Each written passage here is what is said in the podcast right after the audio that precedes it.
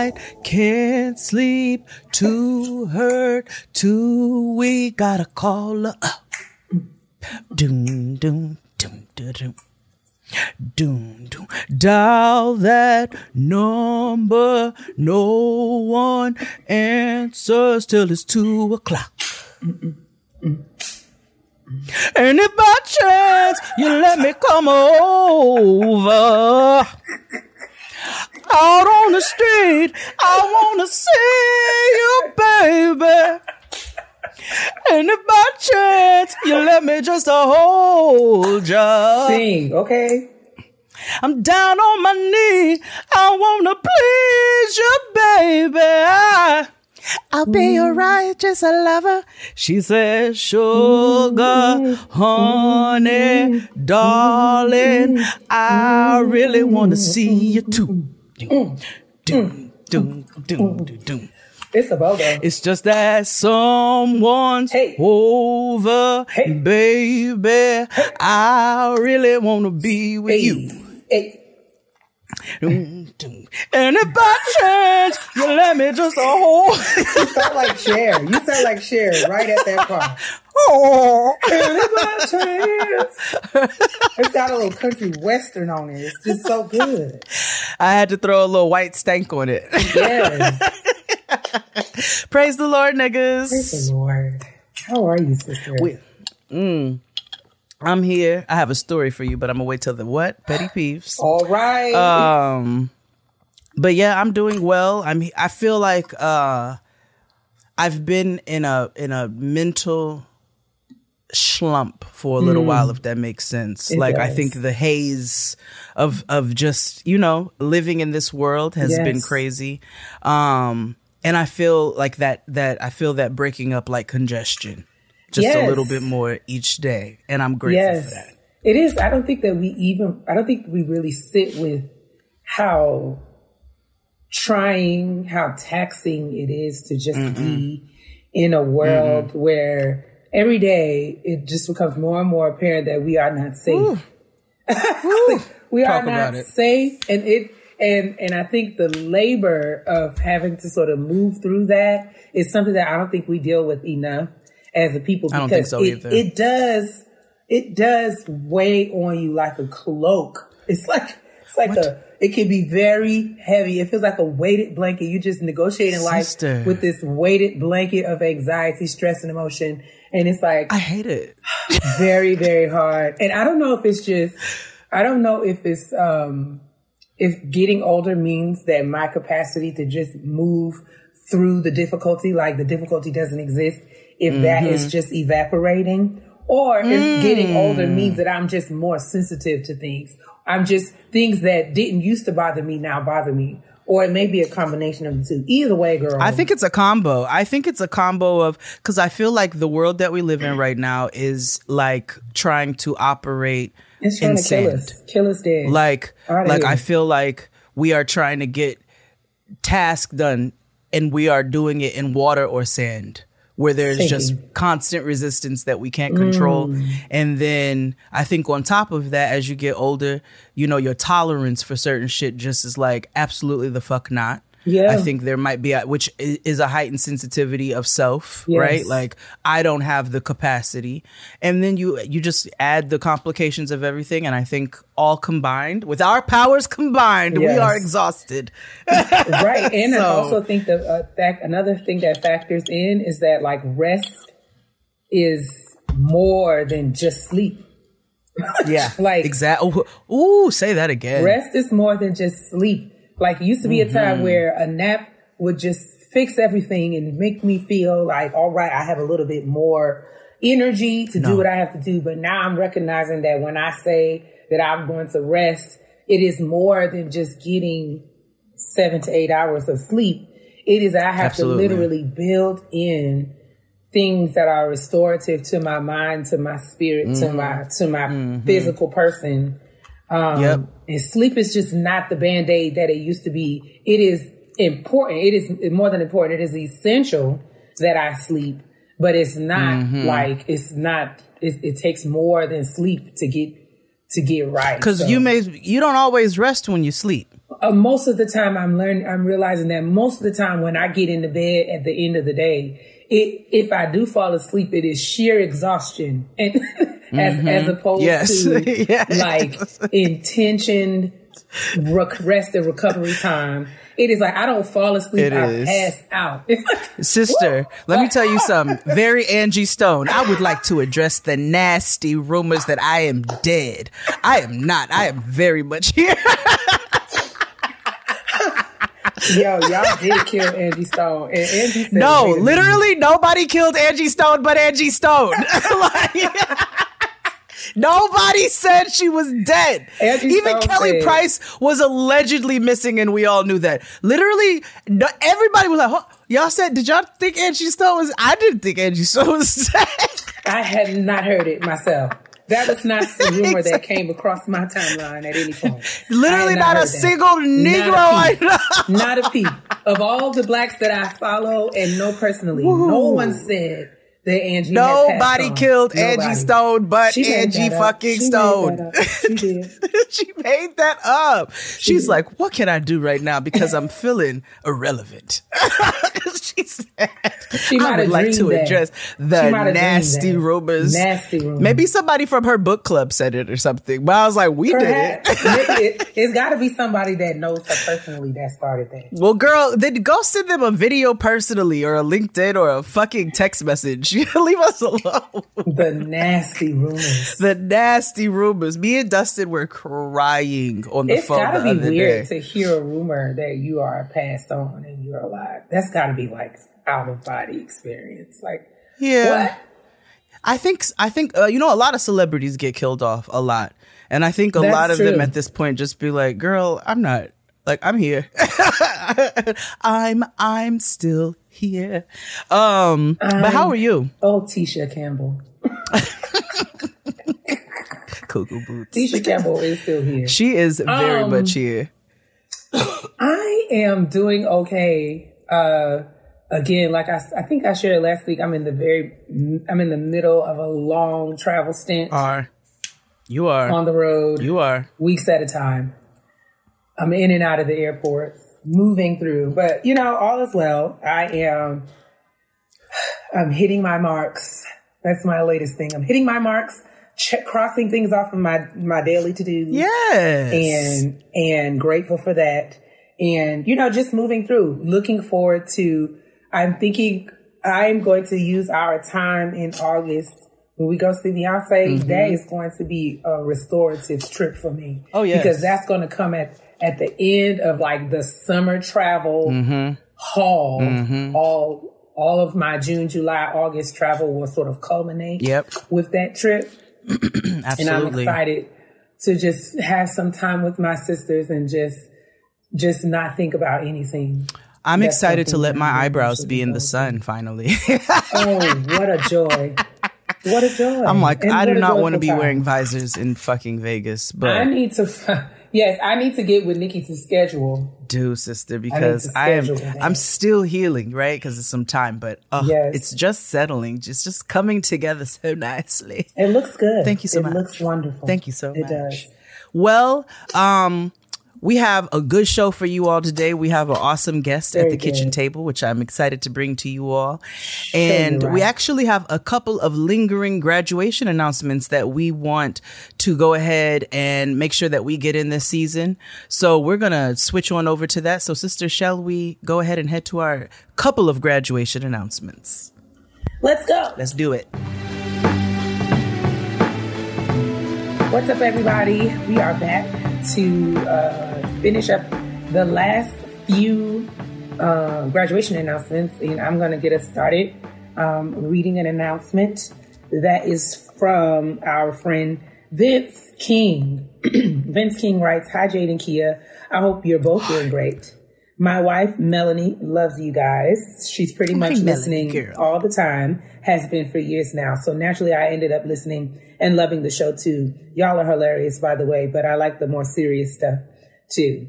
Thank you, Vince. Thank you, Vincent. Uh, I was hoping you could give a graduation shout out to my wife, Melanie King. I meant to get it in early, but you know, weed. Oh, tr- gang, gang. Okay, Yes. nigga, I got you. He Excuse me. said, thanks for keeping it open. We got you, Vince. Okay, anyways, Melanie just graduated this year with her associates in psychology and is transferring to CSUN this fall to get her BA. I'm so unbelievably proud of her and love her more than anything in the world. She did it while fighting stage two breast cancer. Wow. Right after healing from a hmm. myomectomy. Mel didn't quit hmm. school or work when she got diagnosed the year after we got married, right when we wanted to have kids. She keeps fighting through it like a champ and is kind of my hero or spirit animal or something like that.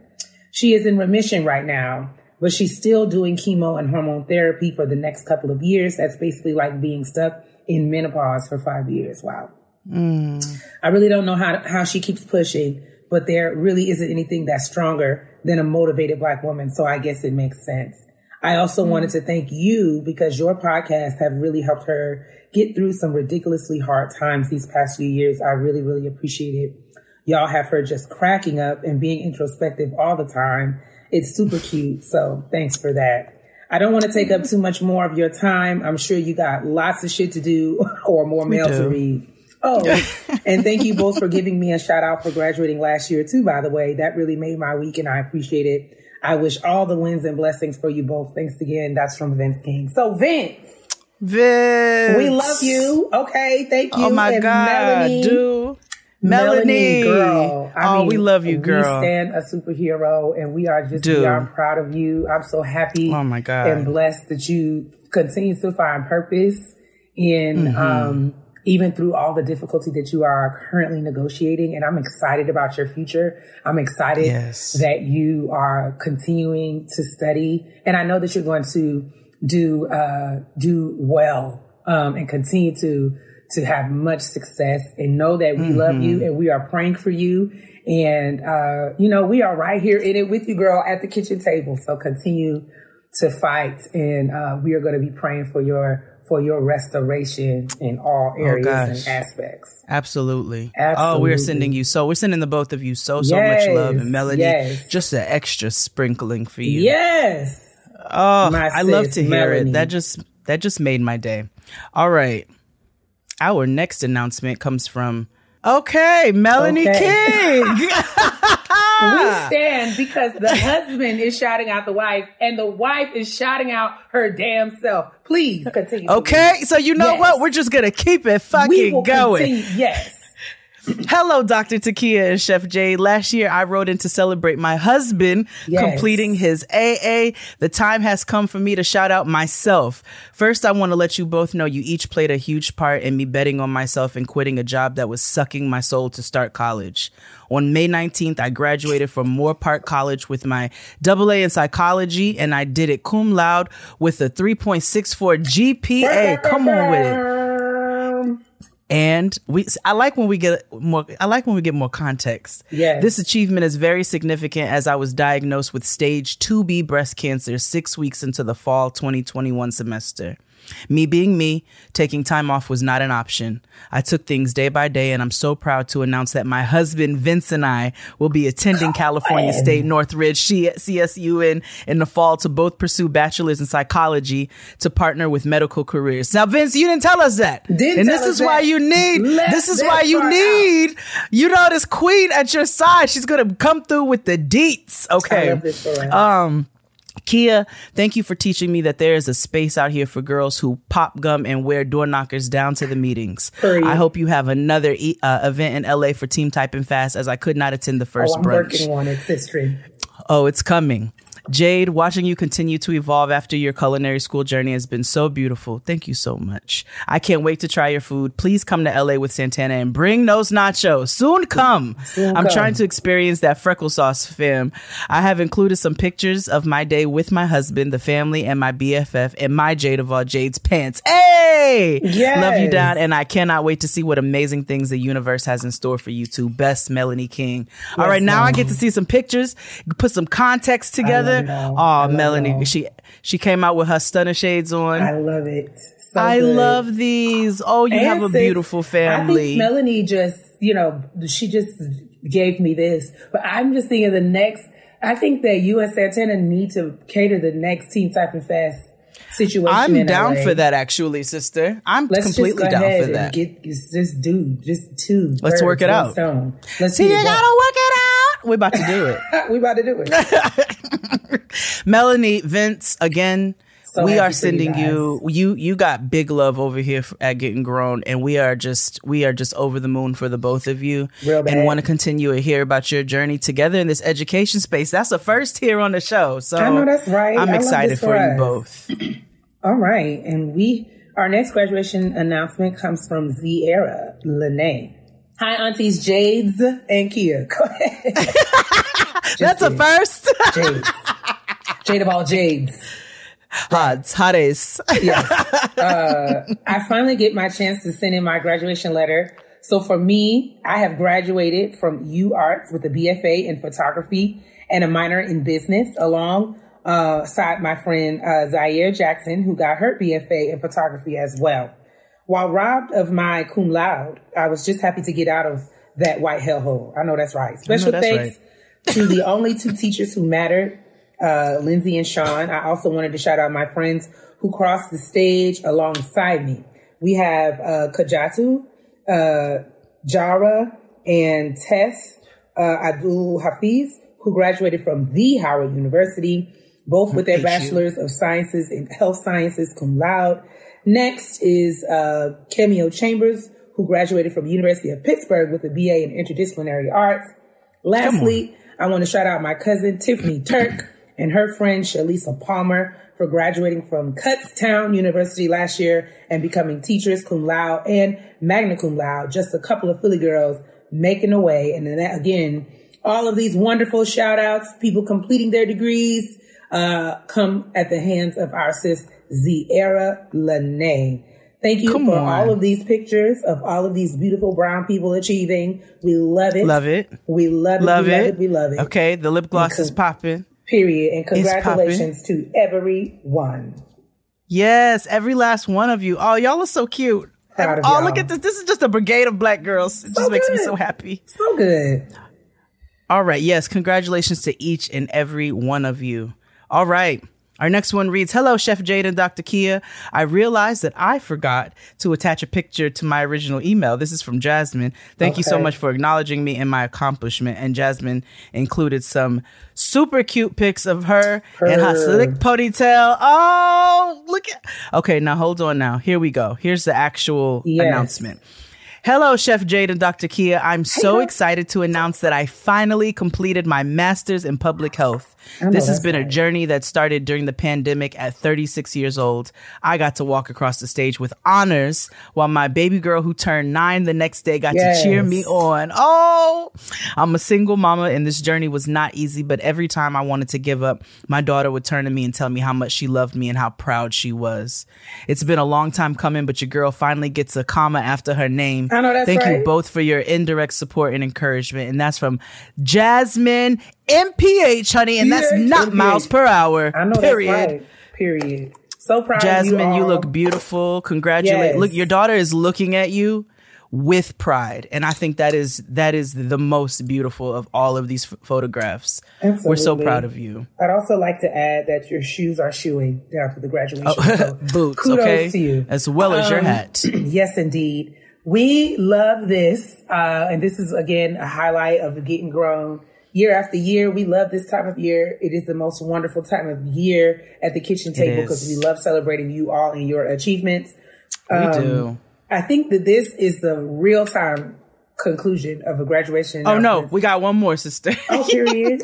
I'm shut up. Oh, I have it pulled up. It was uh, it was it was embedded. Okay, I'll just do. I'll knock this out really quickly, and Let then Keia will close this out. Yes. Hello, Chef Jade and Dr. Keia. Hello. First, I want to say I appreciate you both for amplifying the voice of aunties, and I love my weekly chats down to the kitchen table. That's right, girl. I am celebrating me. I finished my bachelor's in psychology with a minor in identity studies in July 2020 and immediately began working toward my master's in clinical mental health counseling. I have completed 60 credits with a GPA of 3.92. passed the National Counselor's Exam for state licensure, and completed 700 internship hours. Your girl is a whole therapist. Yes, she period. is. Working. This journey has been long and hard, especially while raising four kids, moving across country, and experiencing unimaginable loss. But with God, my amazing husband, my sister, and my sister's support, I am proud to reintroduce myself, Malaya Thomas, LCP, Team Typing Fast. Hello, the Team Typing Fast is also in the commas. Congrats to you, Chef Jade. Thank you. And so much love to you, Dr. Keia. P.S. I attached my 2020 grad pics because the new ones haven't been taken yet, but it's her and her four kids and a husband, and they are all perched. Okay. Perched. Everybody's perched, and I love it. You look beautiful. Congratulations, Malaya. yes. Love And now we're done. Yes, now we're done. That was the last one of this season. So if you send in another graduation announcement, we'll probably likely won't read it until next year's um, uh, graduation announcement season. But Yeah. Always, as always, as I was saying before, we love to celebrate with you as you guys are out here accomplishing, even despite the circumstances that are this world, right? So we, Yes. we Oh, recognize okay. that it's hard out here for everyone, but you guys are still You know, doing. it's hard out here for a human. Yes, that's right for a human. Taraji told us a long time ago, and so we are we are excited about all of the great things that you guys are doing, and we celebrate with you. And yeah, shout out to y'all. Yeah, shout out to each and every one of you. Like Keia said, this is our favorite time of the year. Easily. And we're excited when we when we'll get to do more to actually celebrate you all, but to be able to do this alone, we're so grateful that you that you allow us to celebrate with you and send your announcements in and um, it's just an honor. It's an honor every single year, and we hope we get to do it as long as we humanly can. So, shout out to all of you, love to all of you all, and we're gonna move on to another shout out. And My sister's popping right now, like. All right, y'all. I wanted to bring another shout out uh, because I've been meaning to do this for some time now, and I actually just kept forgetting. Be perfectly honest. So, Keia and I announced, you know, that we were recently on Dr. Joy's Sisterhood Heals book tour. We were guests we were. alongside our sisters, Friend and Crystal, and um, I received an amazing gift at this particular yes, launch and I have to bring it. I want to make sure that I get all of the information correct. Yes. So there is a baker here and a pastry chef here in Brooklyn by the name of Jenna. And Jenna uh, is Sierra, she's from Sierra Leone originally. Our family, her lineage is from Sierra Leone. And Jenna brought me a cake, y'all. She brought me because I've been meaning to hit her events. I'm always messaging her, telling her I'm gonna get to one of her pop ups, and then something always ends up happening, and I'm never able to make it. And so she came to the Sisterhood Heals bookstore stop and brought me a cake a whole cake, A y'all. Cardamom spiced carrot cake with brown butter, cream, cheese, buttercream, butter. Oh wait, a and a little salted caramel for some razzle brown dazzle, butter. honey. Anything, okay, Sister, anything. butter Do you hear me? It was Brown This was a brown butter cream cheese buttercream. Y'all had me at cardamom. Why does cardamom have us in a, str- a stronghold like that? Oh, because it's you know a cousin of cinnamon, and it just Oh. adds an amazing pop, earthy, nutty, delicious, slightly Y'all naturally know. sweet pop. I love a Mm. baking. cha- I love a baking competition show. Yes. And when the girls pull out the cardamom, I know they're not playing. Okay, they came to win. They came to win. They're I'm not. sorry. Me I and. Santana did a cardamom ice cream, and let me tell you something. For a dinner party years ago, Woo! impeccable. Impeccable. But I wanted to shout out Jenna. So she's the owner and cake designer at Pilla Kitchen, a bespoke micro bakery run out of out of Bed-Stuy that specializes in botanical cake artistry. And it mm. was, okay, it was decorated with like a little sprig of lavender. Very cute. Pela means home in Mende, a nod to Jenna's Si- Sierra Leonean heritage. And as a self-taught baker and aspiring recipe maker, she likes to think of sharing her desserts as a way of inviting people into her home and ultimately the diverse flavors and ingredients of the African diaspora. So I wanted to shout out Jenna and I wanted to shout out Pela if you're in the New York area because she does many events, many pop-ups throughout the year. And I would love to incorporate her in one coming soon. But in the meantime, make sure you all support, go check her out, see where she's at. I'll have all of the information in the description box so that you can find Jenna and find Pela Bake uh, Baking Goods. I just made that up, Pela Kitchen, which it also has the cutest logo. She's got the cutest site. Like I love seeing black girls doing it. It just makes my heart happy. So yes, make sure you all support. And with that being said, let's move on to this kitchen table talk. We have an amazing guest today. Yes, let's do it. Oh, hello, sister. What's up, sister? So, have you heard of the app Hinge? Mm, I've heard a few things here and there, but I don't know that much. Well, it's a dating app, you know. Oh. No, uh, not trying to throw any hints your direction, but mm. howsoever, mm-hmm. it's an intentional dating app. You know, we both speak very much about intentionality in all that we do. Do we mm-hmm. not? We want to do stuff on purpose. right. And so it's the app that is meant to be deleted. Okay. Well, I'm good at deleting apps. Yes. Yeah, you know, you just build a little easy, you know, unique profile using their feature called Hinge Prompts. And the prompts helps you showcase your personality and share your mm. interests and your humor and your, your dating intentions. Mm. Okay. Are you intrigued? I'm. just- I'm not close. I'm not close. Let's talk through it. Let's talk through it. so they have a couple prompts and I think I think it would be fun for us to do some of them together, you know, just a little warm up, you know. So Okay. date vibes like what together we could the best way to ask me out is by what's your date vibes looking like Uh, have a plan. Have a plan, young man. Have a plan. I don't like. Yeah, I feel like I have to make a lot of decisions in my life. I have decision fatigue. So if you make decisions for me, like real, like good ones though, don't be out here choosing chicken fingers and French fries for the table. Cause okay, but uh, we are grown. and what's the best way for somebody to ask you out Just tell me what time to be ready. Oh oh you like somebody to be assertive mm-hmm. Like I said, I have decision fatigue. I'm making decisions all day long. Tell me to be dressed at seven o'clock. you don't want no hemming and hawing Yeah, if I'm telling you that I'm already available on Thursday night and then you say, okay, so what you want to do? I don't got time for that. that's fair. You want somebody who's going to move with intentionality, which is why Hinge is so amazing because it's built to move with intentionality. Absolutely. Uh, that that that uh, particular chapter in your life is closed, but for those of us who are still exploring, it seems that Hinge is the place where that can happen. So if you're looking for a meaningful relationship, download Hinge today. and Meet someone great and then delete Hinge when it feels just right. All right, welcome everybody back to the kitchen table. I am so excited for our guest today. I know you all have heard that so many times, but this is my family actually. My family is here with me today. Um, our cousin, Dr. Micah Allen, is here. She is a naturopath and a licensed acupuncturist. And we're going to speak a little bit about alternative medication and what that means and the term Chinese medicine and so many things. So, Dr. Micah, thank you so much for joining us. Yes, welcome. Thank you guys so much for sharing your space and your platform. Um, my name is Dr. Micah Allen, as Jade said earlier. I am a naturopathic physician and licensed acupuncturist, currently practicing out of Richmond, Virginia. Nice. Um, Yeah, yeah. I was out in Seattle for a while before transitioning to Richmond about six years ago, um, but have a thriving practice here where we've grown tremendously over the last three years, specifically around COVID and folks just looking for alternative or complementary therapy. So it's been a blast, and I'm excited to share with you guys. We're excited. Yes. Okay, so let's get into the definition of. So you said it's naturopathic, Yes, yes. It can not naturopath.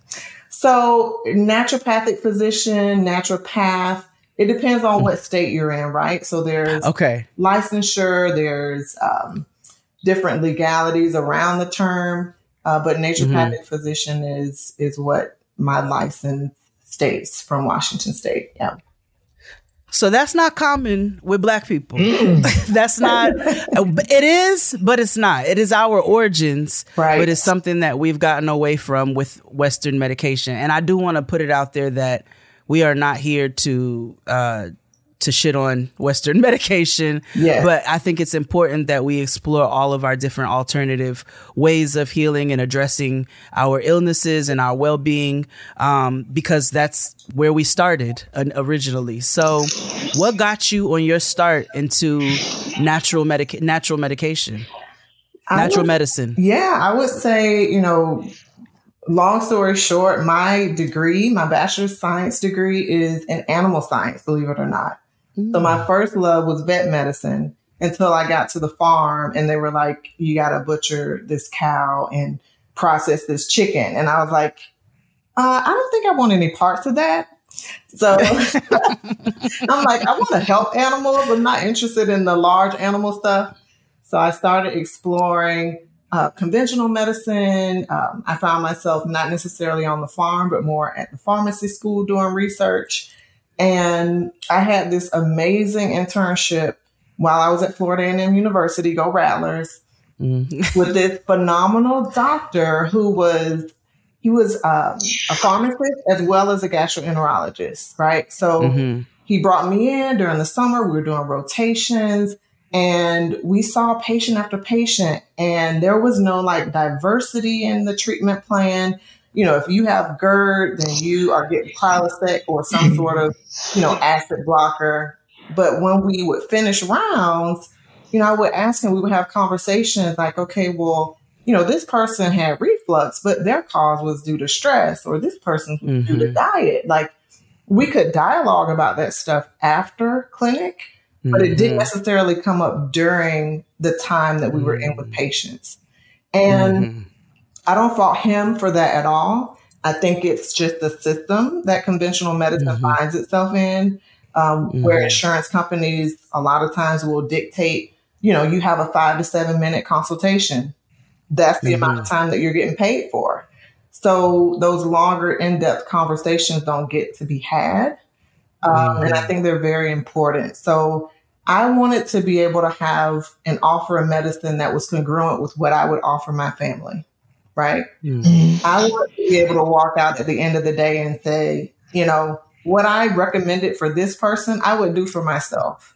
So Mhm. that's how I found natural medicine. That's why I decided to move in that direction because I wanted to be congruent with and authentic in how I Mhm. provided um, my services. I love that. What's your take on Western medicine? What if as a naturopathic doctor, what is your take on Western medicine? Yes, just like you prefaced earlier, I am not anti Western medicine. I am more collaborative, complementary. So Mm, we all need a seat at the table if you have a health mhm. team, right? Um, so, say for instance, when you're out in the Northwest, in the Seattle area, you're going to see a lot more complementary medicine centers where you have Mhm. naturopathic physicians, acupuncturists, nutritionists, and we're starting to see it a little bit more east. But I think Mhm. that's where we need to get as a medical community, where everyone is collaborative. We're not in these very specific um, specialties per se. Obviously, we can have Mhm. specialties, but there needs to be conversations that are had outside of the PCP, who typically is the Mhm. gatekeeper. But Mhm. this whole going back and forth about, oh, this is better, this is not. No, it could all work. Um, if somebody comes to my office with a broken leg, thank God we have surgeons.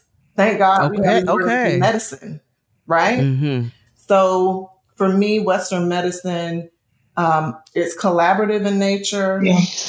There's a need for it, but that does not mean, you know, for certain medications, certain lifestyle diseases, that we need to be on a pharmaceutical drug for the rest of our lives. If there's anything that can be done to either prevent or treat it naturally. Mhm. I love that um, more collaborative uh, sort of framing because I think just sort of as a consumer, right, as a person who goes to doctors and is negotiating different sort of health conditions, I know what it's like to sort of feel caught between you, different specialists who are sort of arguing or it Mhm. seems like it feels like you're well, I think that she should be treated this way, or I think that she should be treated this way. And, you know, I have longed for spaces where all of my doctors were on the same page. uh, Yes. about about a thing. So I love that that I love that framing, um, and I and I love sort of learning that this is an option that's available to us. Um, right. Mhm. Thinking about these sort of collaborative practices. So I have a twofold sort of question because honestly, the first thing that comes to mind, I'll be very transparent here. Please do not laugh at me. Um, do you remember the you remember the spinoff from Grey's Anatomy called Private Practice that Shonda Mhm. Rhimes? Mhm. And I know that there was a one doctor in that collective who was a naturopathic doctor.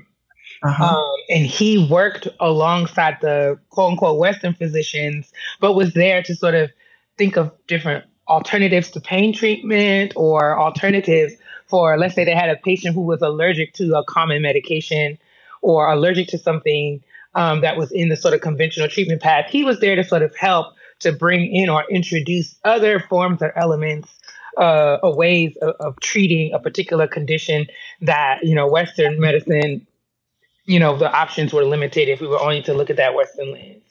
I wanted to sort of know how far away from that, uh, like, how, what's the distance between that and like actual reality? Like, when you were talking about the sort of collectives that existed on the Pacific, uh, you know, coast of the country.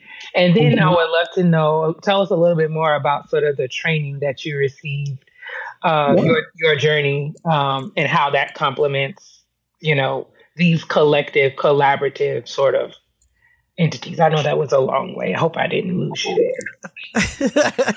I was able to grasp onto it, right? I'm, I'm sorry. let me know.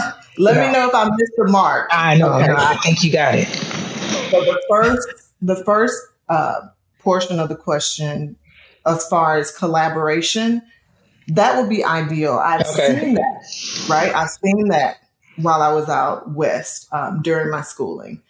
Um, we don't see it as often, right? Mhm. And so a lot of the clients that I see who show up at my clinic um, or who I might support as a consultant virtually, usually I'm their last resort. They've grown Mhm. tired.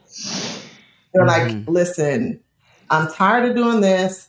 I'm not having enough time to talk with my doctor about it. What are some options that you have for me? Mhm. So it's not like I'm in a collaborative space. Mhm. I have my own private practice. I'm a solo practitioner. So for me, it's reaching out to that either clinician or Mhm. helping the patient advocate for themselves. So a Mhm. lot of what I do is Mhm. empowering them. Hey, if your blood pressure is out of control, you're on five different Mhm. medications, here are the labs that I think would be important for your clinician to take. Aside from your classic CBC, your chemistry panel, these are the litany of different things that I think would be important for you to know as data, Mhm. right? That we could keep and look at and trend over time. Mhm. So it's either reaching out to the clinician themselves or empowering the patient. Okay. Awesome. Mm, I love that. Um, so a lot of times, people, when I'm talking to them about what they might be presenting with, I give them my best recommendations, whether it's nutrition, herbal, acupuncture. But then, you know, like we were talking about earlier, some folks are like, oh, well, I came to you. You're a natural doctor. You know, why are you Mhm. talking about all this other stuff? And I'm like, well, the other stuff is important. Mhm. Your Mhm. preventative Mhm. screenings are important Yes. your labs, absolutely. your annual exams every year. That's important because if we don't know the information, then how do we act on it and Right. treat it appropriately? Mhm. Yeah. Mhm. So it's So- not an either or. Y'all got me fired up. Well, no, it's not an Mm. either or. right? It's not like people because I think that is that is a common sort of mis Yes. misconception. People feel like if I go the this route, then I am abandoning all of Yes. uh, Western medicine, and then you're saying it's a both and. It's not an either or. You can you can sort of be added to this group of doctors who are uh, employing all of these different methodologies and modalities to help us to really understand what's happening in the body, so that we Yeah. can respond Mhm. accordingly. Yes. And what's been your experience, not to veer you from Mm-hmm. Keia's two parter, just before we, we leave this part, what's been your experience with because you you're in a collaborative state of mind, right? So you're like, mm-hmm. you need to go here and check this, and then I can do this based off of that information. Right. What's been your experience with those doctors and them giving you information? Because I remember being at my chiropractor a mm-hmm. while back, and they were trying to call somebody's doctor for some information for something that they needed for that person, mm-hmm. and they and I hear them bitching. They're like, every time I call, they're giving me issues. Every mm-hmm. time I call, they you know. And so, what's been your experience with Western doctors in trying to have those collaborative efforts? Yeah, I would say it depends. It absolutely mm-hmm. depends on the provider. Um, it depends on your approach. So I'm never going to pick up the call, the phone to call another doctor unless it's an emergency. We're going to go the route of, hey, I need a records request release form from you, right? I'm Okay, going to send a okay. records release form to that doctor's office, and they have a certain Mhm. amount of time to provide the information to us, Mhm. right? Okay. They're really black and white. There's no, you know, like we're a part of the team too. So you have some folks who are open, who are open to that collaborative measure. Some who are just Good. like, nah, you shouldn't be doing Mhm. this, or that's not going to help. I'm like, well, you Mhm. literally told them you have no other options for Yeah. them. So, Yeah. right. and we're right. talking, we're Okay, back to a system of medicine. back to Keia's two parter. My bad. Yeah. no, no, no. Real. I'll come back. I'll come back. But we're talking about a system of medicine where we talk about traditional Chinese medicine that's been around for Mhm. thousands of years. Conventional medicine Mhm. is just a few hundred years old. So, I Mhm. mean, we can call it traditional or, you know, new age, but who's really the older It's true. form It's of true. medicine? Right? It's true. That is true. That is so, true. yeah, yeah. Given So that- it, Yeah, given that, I would love for you to talk a little bit about your training. I know that you got your doctorate in uh, naturopathic medicine. So tell us a little bit about what that process. Oh, that's hey Brooklyn. Sorry. Um, tell us yes. a little bit about what the process of your training uh, was like. Yes, Yes. it was it was tough. So, um, like I said earlier, I graduated from Florida A&M University with a uh, bachelor's of science in animal science, pre-vet medicine, um, and then I entered Bastyr University um, out in Kenmore, Washington, not too far away from Seattle, and I started the naturopathic medicine program. And so Okay. that program in and of itself is a five and a half year program. And so the first two years are mainly didactic in nature. We're doing all of your ologies. So your pathology, your anatomy, all the way down to the cadaver lab, right? So Mhm. we're doing the, the whole medical school thing. Um, Okay. after the second year, we enter the clinic. And during the clinic, we're seeing patients and learning different modalities around nutrition, around um, herbs, uh, physical medicine. So we even learn how to do adjustments. Um, so it's a very broad um, learning curve. But in addition to those natural therapies, we're all re- we're also doing Pap smears. We're doing well woman exams. We're doing well men exams. You know, well child Mhm. exams. Um, Mhm. a portion of our studies also allotted us to um, enter medical facilities and hospitals in the Seattle area. So we did internships and externships that were collaborative in nature, like what I spoke about earlier. Um, Mhm. and then the acupuncture portion, I was, I think, fourth year in the ND program, and I started developing frozen shoulder syndrome. So Mm, what's that? it's basically um, where your shoulder is immobile. You can't move it. So it's adhesive capsulitis, if you can think of that. So the whole capsule or the joint is Jeez. immobile. Okay. It can happen from changes in hormones or extreme stress. Mhm. And I'm sure I was probably Mhm. getting a little bit of both. Oh yeah. Mm-hmm. Mm-hmm. So my colleagues, they were just like, well, you know, we have an acupuncture school. You get a student discount. Growing up in rural South Florida, I'm just like, acupuncture? Like, you know, this naturopathic Mhm. medicine thing is already out there for my. Right. And they're just like, just, just give it a try. Literally six weeks of treatment. It completely resolved the frozen shoulder syndrome. Wow.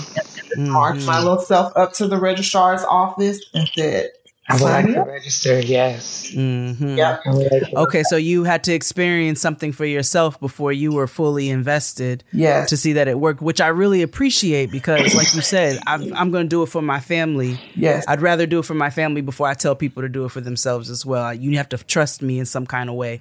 I don't know if we talked about this before, but I had tendonitis in my wrist.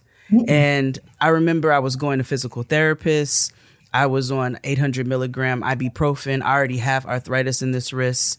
Um, they wanted to start doing cortisone shots. And before that, before I went in that direction, I got on a um, on a program of bromelain and turmeric. But the combination itself, that was more effective than the physical therapy. It was more effective than the ibuprofen, which was breaking down my liver Yep. and I, I so I truly believe in, in natural medication, but I do think that Western I love that collaborative effort, and I wasn't sure how those work together Yeah. initially.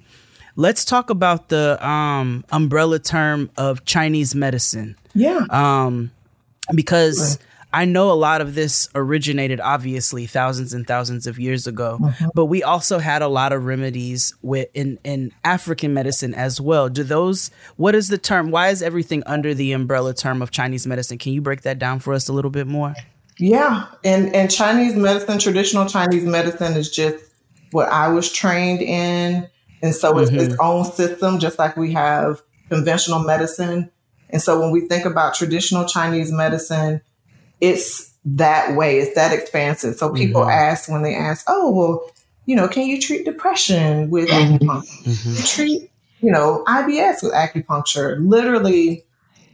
anything can be treated because it's its own system. It has its own diagnostic features, um, and you can apply it to help support anything, basically. Mm-hmm. Um, when we look into other cultural um, forms of medicine, those are separate, but there are a lot of overlap, right? Mm-hmm. And so we'll see, like you mentioned, turmeric. Um, turmeric is um, phenomenal anti-inflammatory, but we see it across Ayurveda. We see it in African medicine. We see it in Chinese medicine. We see it in like just Western botanical medicine, but it's all, Mm-hmm. you know, from the same herb, but the properties are either described or the characteristics might be described differently based off what form of what form of medicine you're looking at and what lens. Mm-hmm. Um, so I think, you know, in the long term, uh, traditional Chinese medicine isn't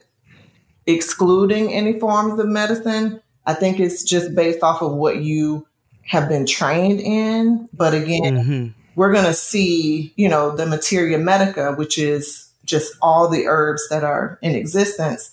We're going to see the herbs overlap.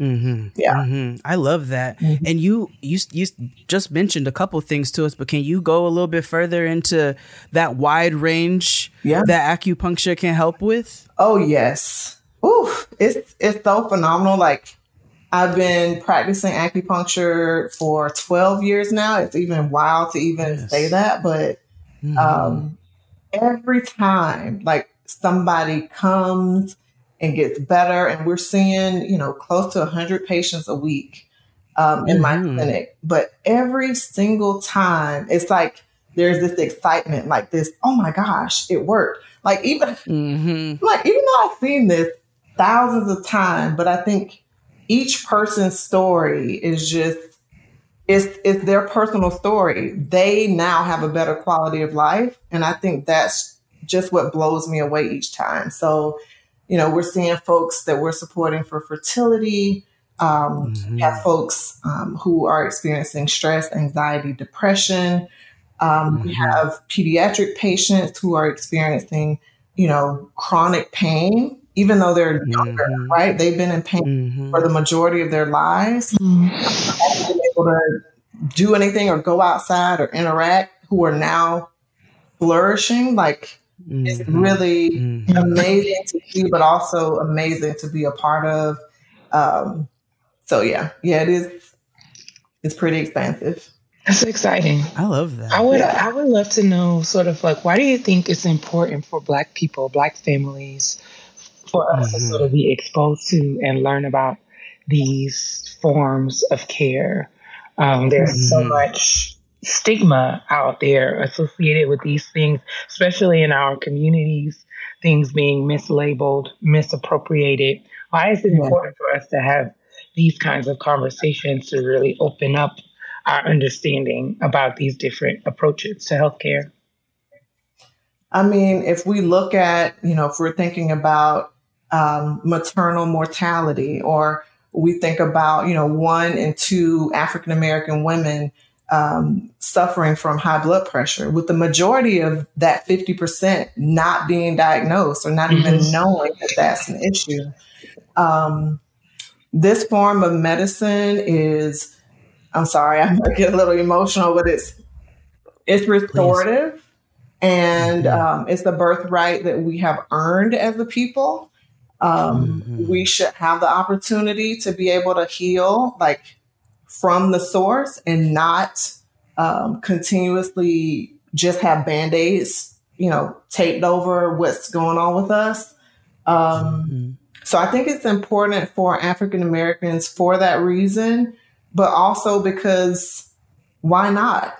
Mm-hmm. Why, why, why, why should we not be included mm-hmm.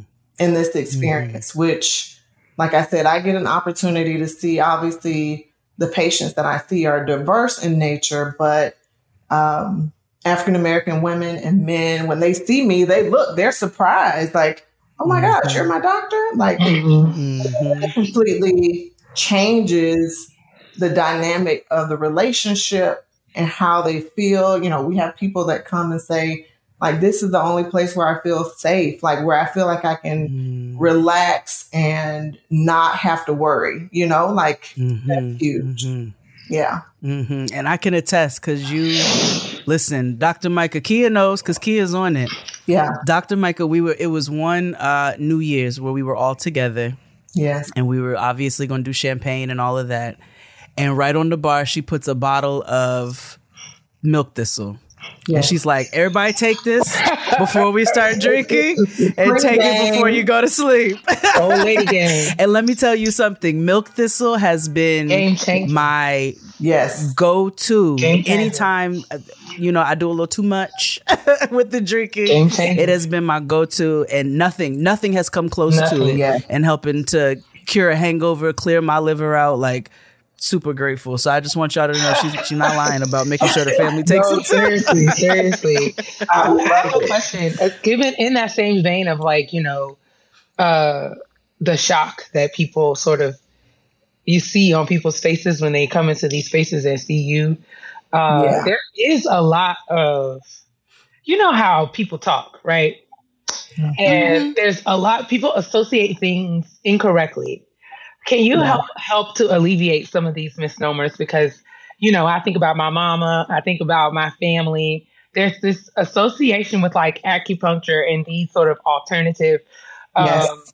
method modalities with like spirit. It is, and or there's a you know, doing this. You a witch doctor, or, or you, know, a bushwoman, or you those, a not using those words, but people just assume but, that doing right. Black like, people say crazy yeah, shit. like doing doing these things is as somehow at odds with your spirituality. Um, and I, mm-hmm. I, I feel like my brief uh, attempts to sort of learn the truth have helped me to see that those things are not true. But I was wondering if you could speak a little bit more to to that because I think a lot of people out there associate acupuncture with with uh, spirit, and it's, it's not that at all. Ex- explain explain um, this help help us get some clarity around that.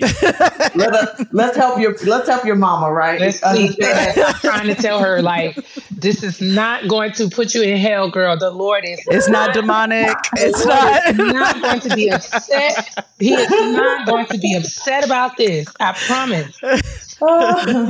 I love it. So I, I want to say this. Okay. So each individual practitioner is going to have their own set of beliefs. Fair, fair. right? Mm-hmm.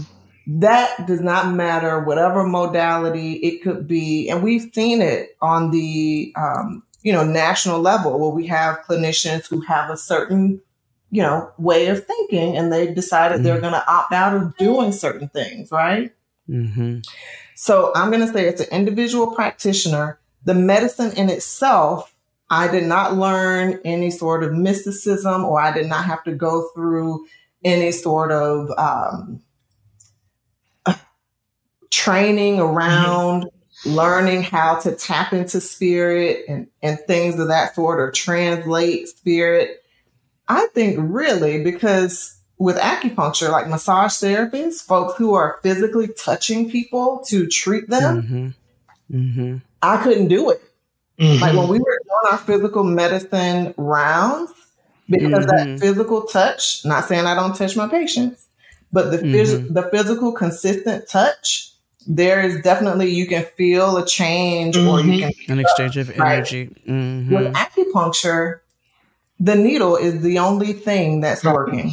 Okay. Mm-hmm. Mm-hmm. If I'm feeling or touching or measuring for a point, that's as much as I'm going to touch. If I'm feeling your pul- pulse, doing some mm-hmm. sort of physical exam, but the treatment itself is just the needle and a point and a meridian. Right. Mm-hmm. So I think I would say that to ease folks' mm-hmm. mind. Obviously, you can do your research. And most certainly, we've had patients who ask this question mm-hmm. Do you have any beliefs? Do you have this in your office? And we try to make our office comfortable to where folks of any um, neutral, absolutely neutral. Yeah. Right. Mm-hmm. We want we mm-hmm. want everyone to be able to have access and to not mm-hmm. feel as if what they believe or how they might navigate in the world is shunned mm-hmm. upon. Okay. This is an open, mm. it's an open space.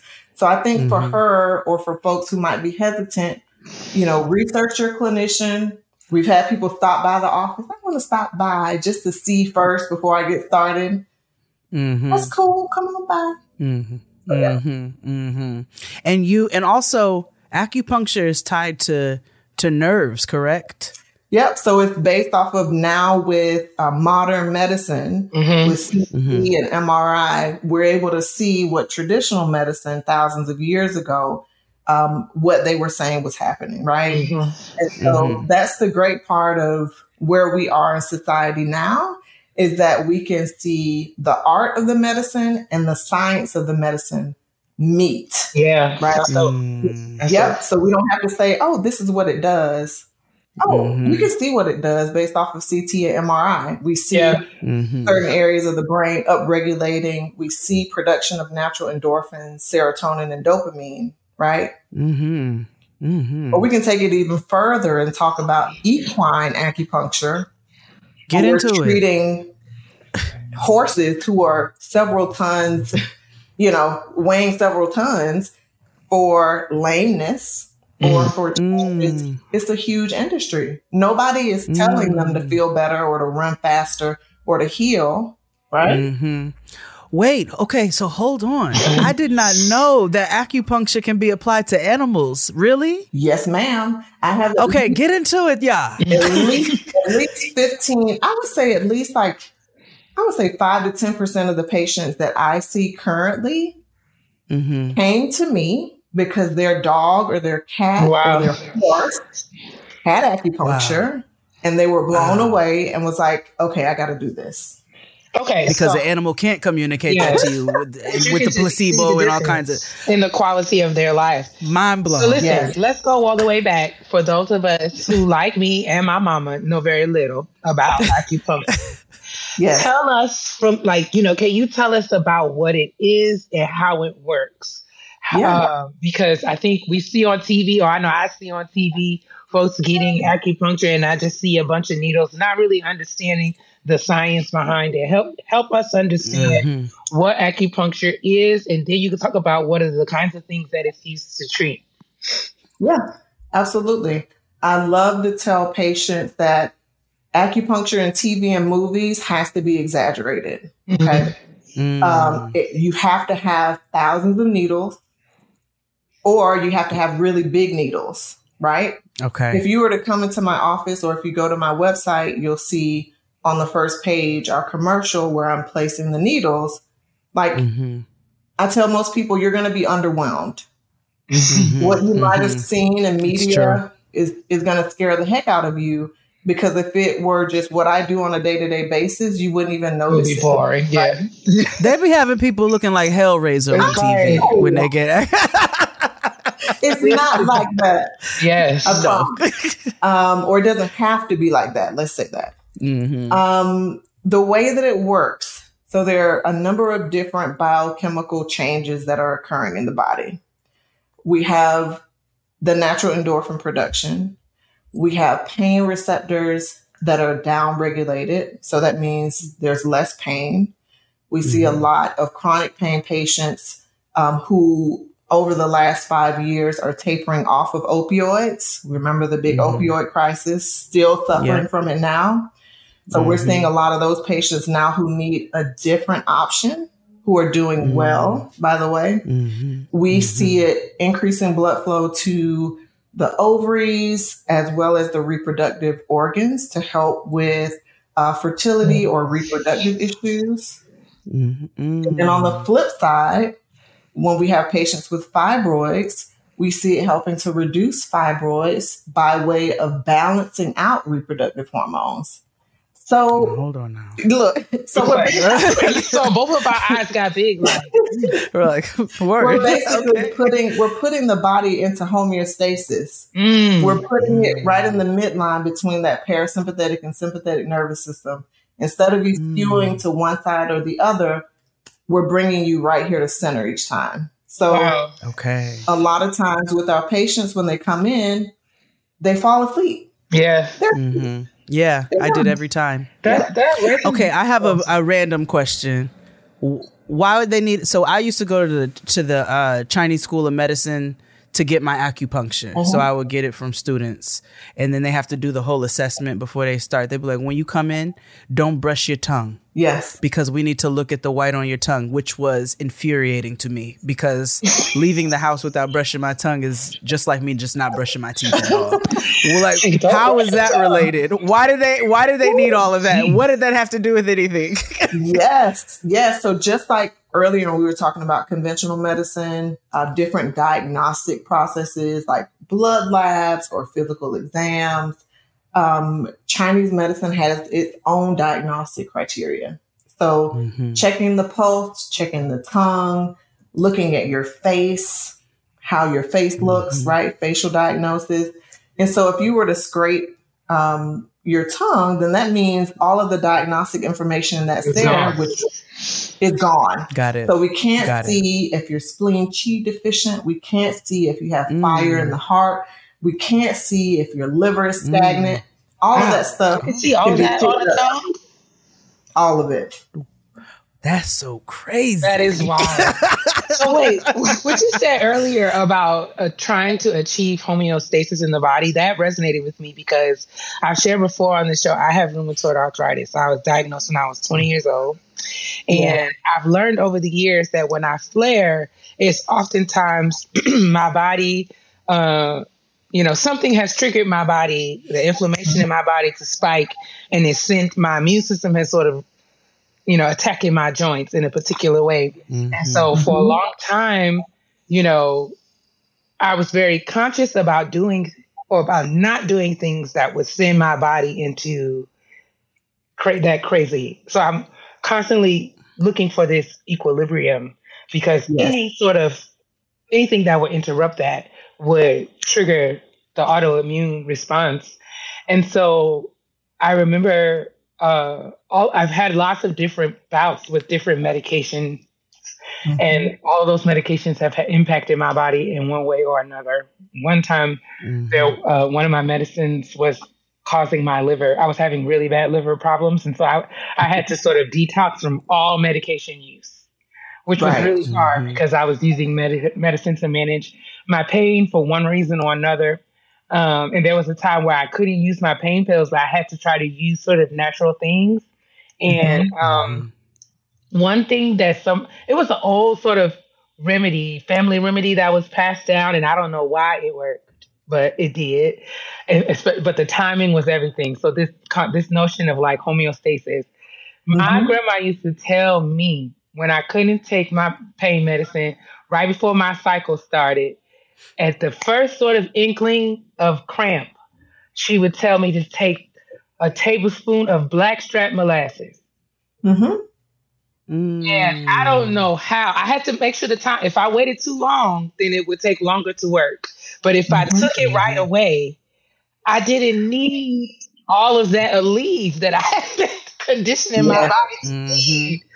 And mm-hmm. I just, can you, what is it? Like, I, I recognize the medicine is often like treating the symptoms yes. instead of treating the yes. issue. Like cold medicine. Yeah. So, mm-hmm. help me understand. Does that connect to the homeostasis thing?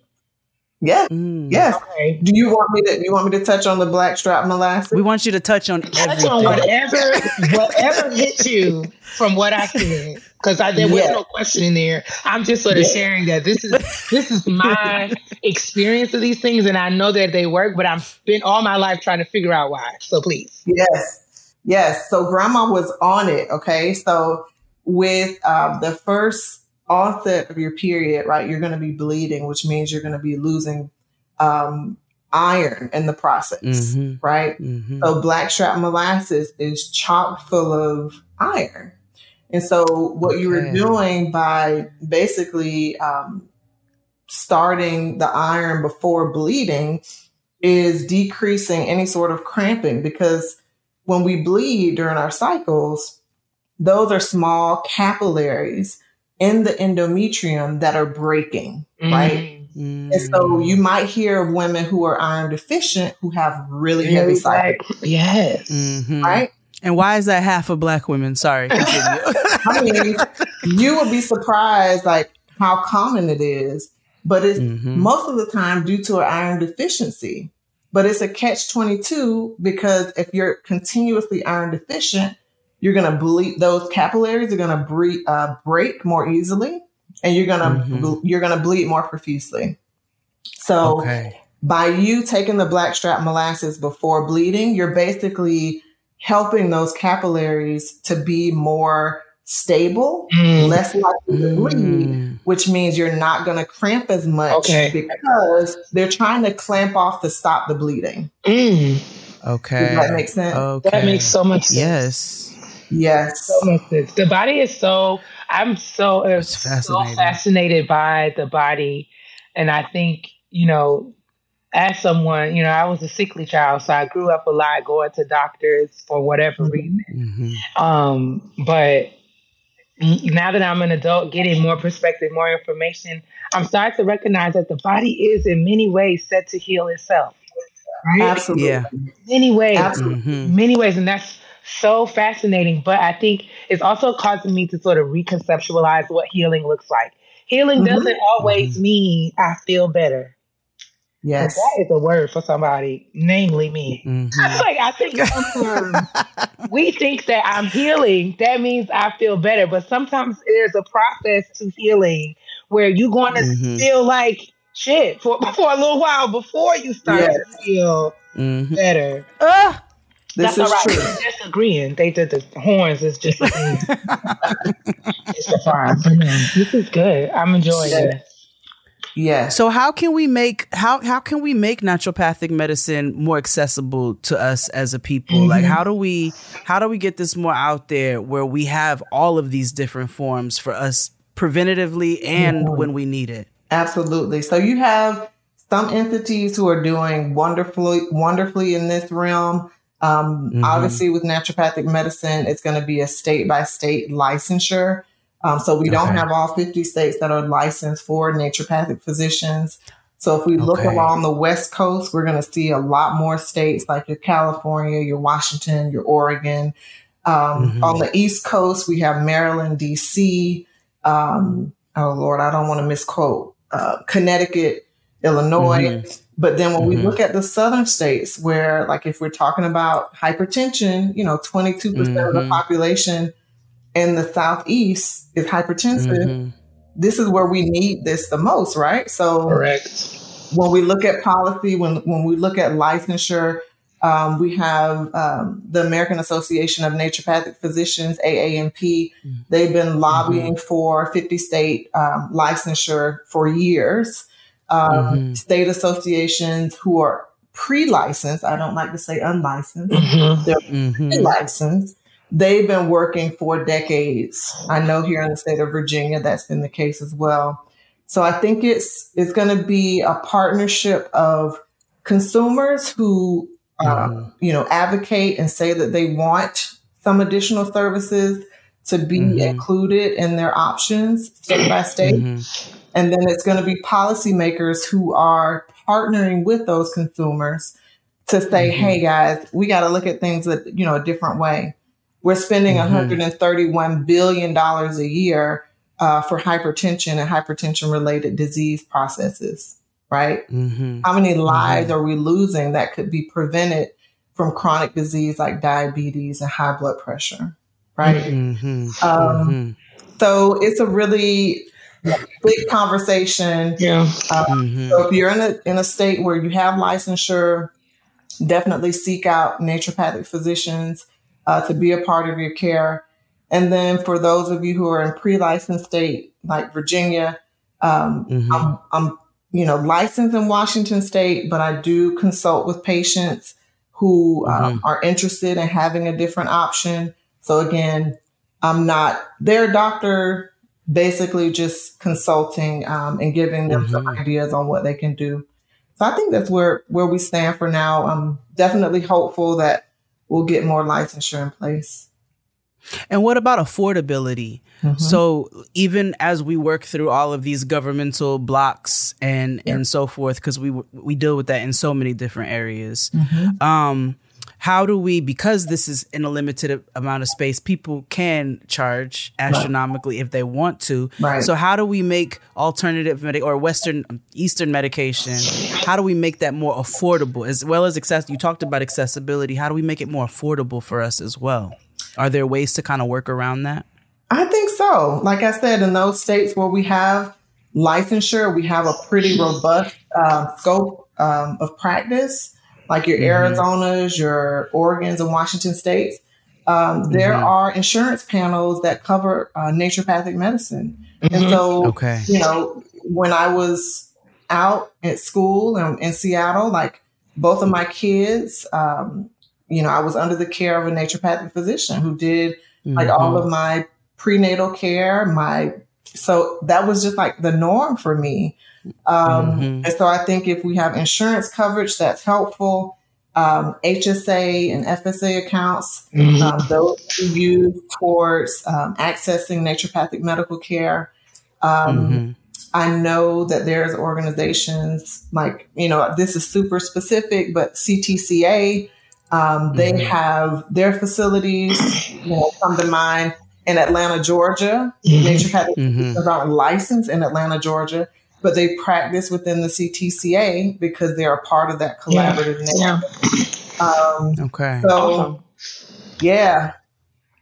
So we're making progress. That. We're making progress, and then yeah. we have a ways to go. But that doesn't mean that what we are is not it's not uh, meaningful and important. And there there are access points for all of us, regardless of where we are um, right. can have access to uh, to care uh, practitioners and persons like you who can help us to think about our options um, as far as this is concerned. Jade and I were talking earlier in the show about uh, sleep, and mm-hmm. um, we were talking about how. Well, I know for me, I'm realizing that rest is more than just sleep. Mm-hmm. Um, yeah and and sleep is not always sleep restful. Is not always restful, but I know that mm-hmm. a lot of uh, in your work you talk a lot about the intersection of a lack of sleep and anxiety mm-hmm. and depression, um, and how natural medicine can be helpful in those things. And I know that there are lots of folks who listen to us, uh, and you know who are like us, who are struggling, mm-hmm. struggling with this burden of perpetual sleepy Help yes. us, Dr. Please, God. oh. that sounded like a plea. It was.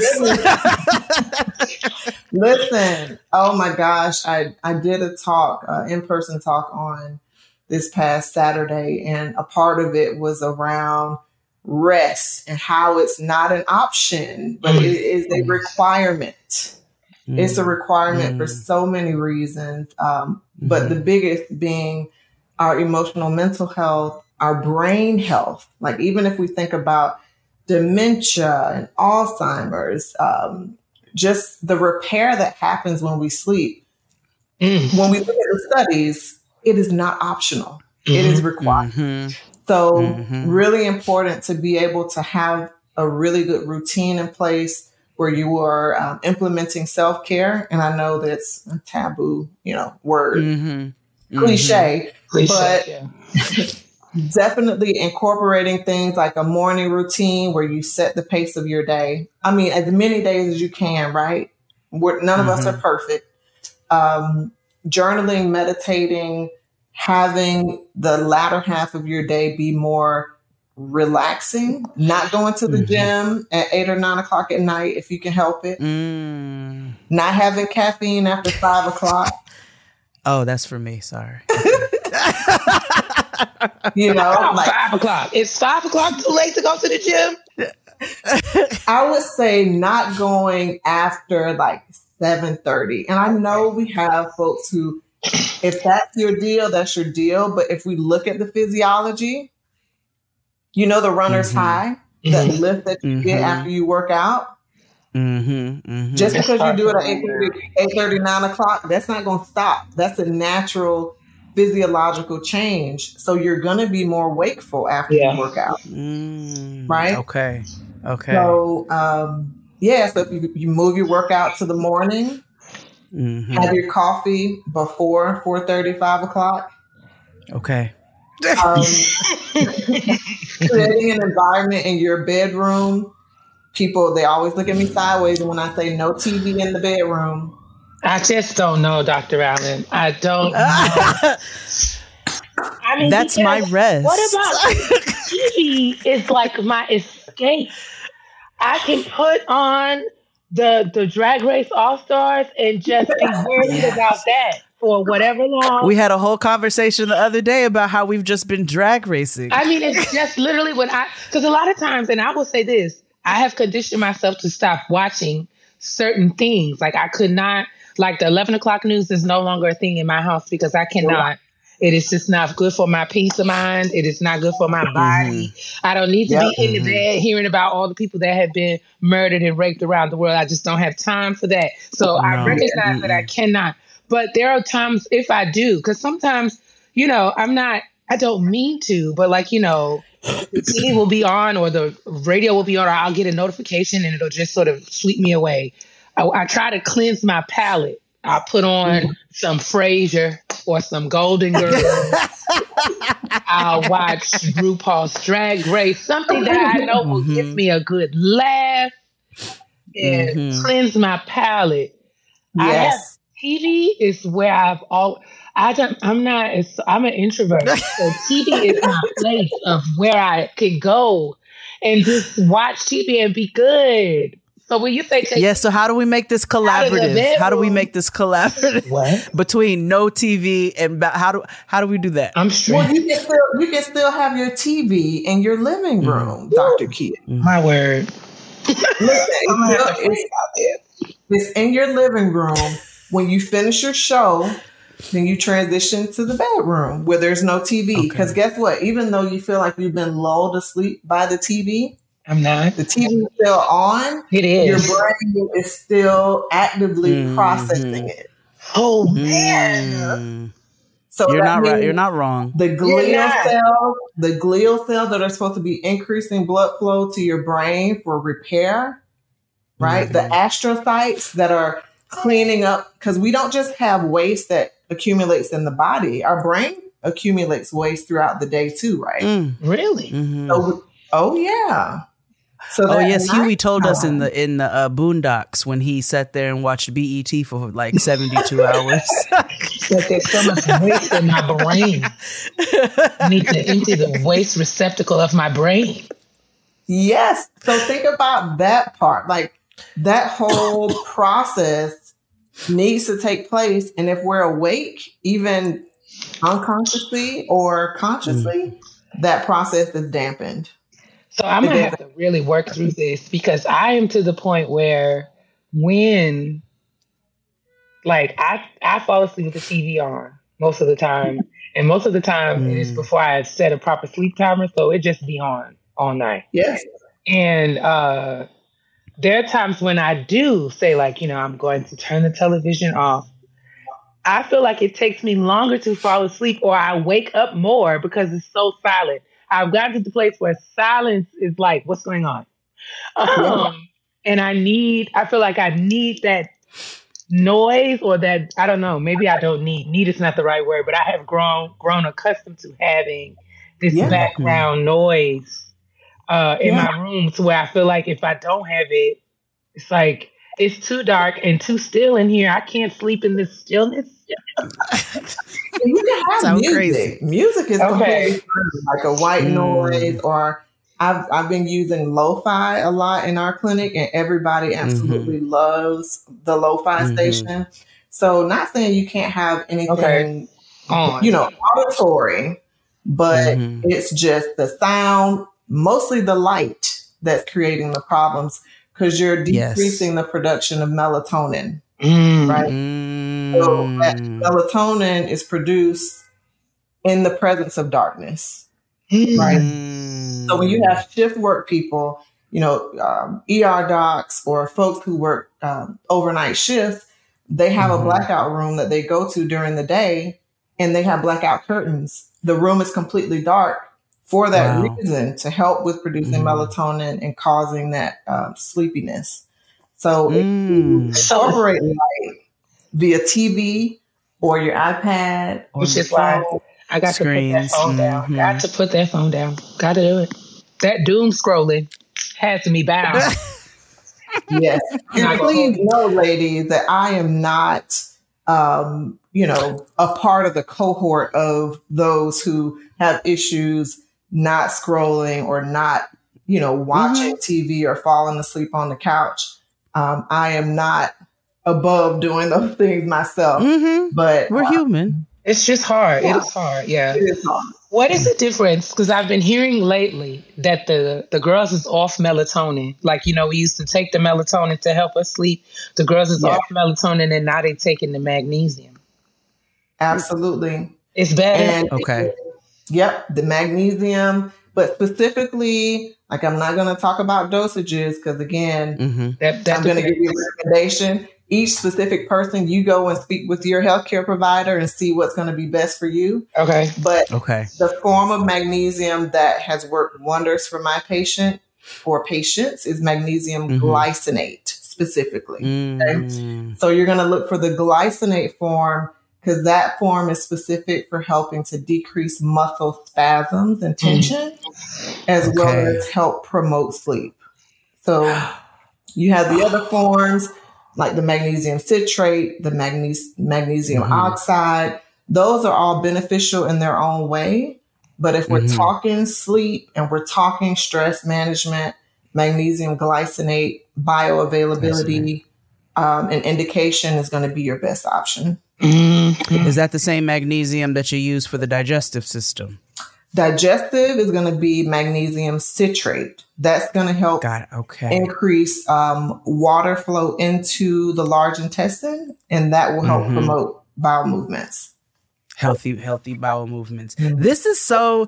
See, this is why I love this, and I want all of us as Black people to just incorporate natural. You don't have to let it take over, but I just want us to incorporate it because I feel like it's it's so preventative and like you said it's thousands of years old. So clearly it's not a hoax, it's not a it's actually beneficial to our to our lives and to our bodies. Yes. We appreciate you so much. Oh, before we go, we have one more question. Your legacy program. Yes, tell us about Let's that. quickly touch on that. Please tell us what that is. Yes, yes. The legacy program was born out of my experience with um, high blood pressure about two and a half, three years ago. Um, okay. Really frustrated with navigating the system, even as a provider myself, um, with not getting the answers that I needed and having to push and sometimes uh, demand appropriate care mm-hmm. and diagnosis. So Um, Mm-hmm. I was like, you know, if this is hard for me, Mm-hmm. I know it's got to be hard for other people Mhm. uh, or harder for other people. Mhm. So initially, the legacy program was high blood pressure specific. Um, now we broadened it to where um, we have clients who present with, um, you know, a variety of different presentations. Um, Mhm. and it's a 90 day intensive program. You get um, high touch availability with me through our uh, portal system. And so we have Mhm. messaging, uh, there's nutrition, um, recommendations for um, supplements. Again, these are all going to be specific. Um, you have the ability to upload all of your data points. So we're tracking your weight, blood pressure, blood sugar, uh, or whatever else you want to um, track over time.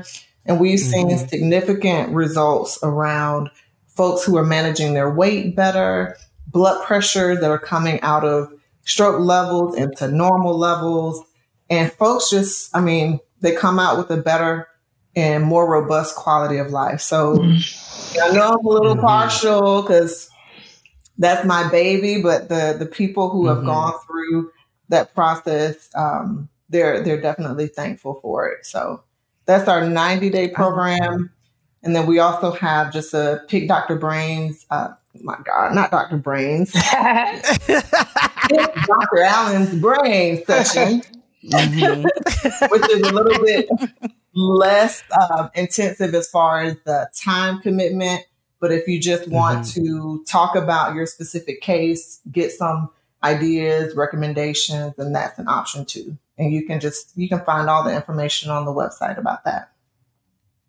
I love that. So if people are in pre licensed states, Yes. they can still contact you for for consultation um, to allow them to start to delve into natural medicine. Is that is that do I understand that correctly?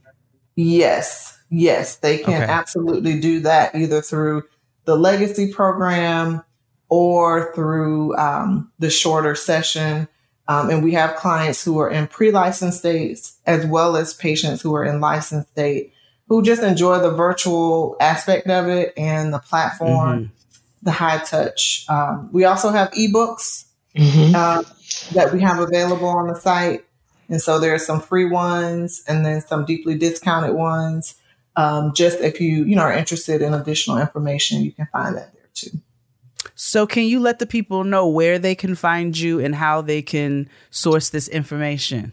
Yes, yes. So it's pretty simple. So my Instagram got hacked like a year and a half ago. So you know how Oh, Dr. Micah Allen on all platforms. it's not the case anymore.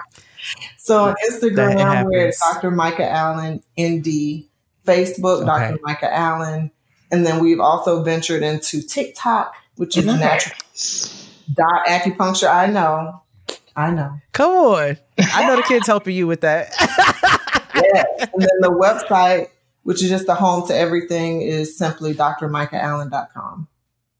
And we will have all of those links in the description box so that you all can tune in for yourself, purchase ebooks, hit up Dr. Dr. Allen for a consultation. But, you know, open your mind to natural medicine. It doesn't mean that you got to throw everything else away. Yeah. We're so grateful Thank for you you. coming and sharing and like really breaking this down and making this clear for us. If the people have a slew of questions for you, will you come back? Absolutely. We can do Okay. like a Q&A session. I'd definitely be up to that because Okay. you know, I think that it's very important that this information is um, available. And like I said before, Absolutely. a large part of what I do is in natural medicine, we call it docere, which is doctor Mhm. as teacher. Mm. And so Mm. that's where I, um, I really, I really feel great being in that space too. So absolutely. I love that. And you've explained things in a way where people who re- like where we can really understand it and really understand what the foundation of all of this means. So we really appreciate you. We're going to have all the links in the description box for you all. So don't come asking us no questions unless you have questions for Dr. Dr. Allen. so thank you so much. And uh, we'll see you all for the next segment. Thank you. Thank you so much. The thing about getting older is that you have a greater appreciation for convenience. Nothing, I mean, just makes my day more than one stop shopping. And now we have one stop shopping through one of my favorite apps, Audible. Audible lets you enjoy all of your audio entertainment and all of it is right there in one app. You can listen to your audiobooks. You can actually now listen to podcasts that also have amazing series, theatrical performances, the whole gamut, whatever you want, all your audio needs. It's not just about books anymore. There's all kinds of things going on down at the Audible. There is uh, all kinds of memoirs, mysteries, thrillers. You can get all of your uh, Black women self care, self care, wellness, emotional wellness. Uh, you can get business advice. There's all kinds of uh, amazing series for parents and people trying to save money lots of awesome lessons and resources to uh, supplement the kinds of conversations we have around the kitchen table. And as an Audible member, you can choose one title a month um, and keep the entire catalog, including all of the bestsellers and new releases. So you can pick uh, one category. You can get all of that for one month. You'll discover thousands of new podcasts from popular favorites, uh, including Getting Grown out come on. Uh, and then you also have uh, exclusive uh, guided programs, theatrical performances, comedy, audible originals from some of your favorite celebrities, uh, renowned experts, all kinds of new voices entering the audio space. I personally was scrolling through and saw lots of my faves. Of course, all the loudspeaker faves are there in the podcast space. I saw some amazing books and I love how they're categorizing. They have like a raising black voices uh, that helps you define categories and content, um, all kinds of things, LGBTQIA plus essentials, uh, picks from editors. You can uh, search by authors and voices and people you want to hear from. There's a new selection of title that makes Audible membership so much more valuable by giving you a chance to listen to all of your favorites across different formats, lots of different music series, podcast plus series, so much more. Um, Audible makes it really convenient, easy for you to listen to all different kinds of audio right there in one app anywhere while you're traveling, while you're working out, while you're home, working from home, all of these things. New members can try Audible for free for 30 days. Visit audible.com slash GG. That's audible.com slash GG to sign up and get more information. Honestly? Truly. All right, y'all. We have our honesty box today. All right. Which I'm um we haven't done in a little while. Yeah. And I think I'm just gonna go ahead and get right into it, sister, Come because question. Come it on. is it's healthy. And I and, and and I want us to be thoughtful in our responses. Okay. All right. I'm ready. Oh, would you like to give our listener a swatonym? I will. Uh, do we have any uh, pronouns? I believe she, her. Okay, so let's do uh, uh, Vanessa Huxtable. All right, Vanessa. Let's go have big fun with the wretched. With Ready? The Ratchet in Baltimore. Yes. In Baltimore.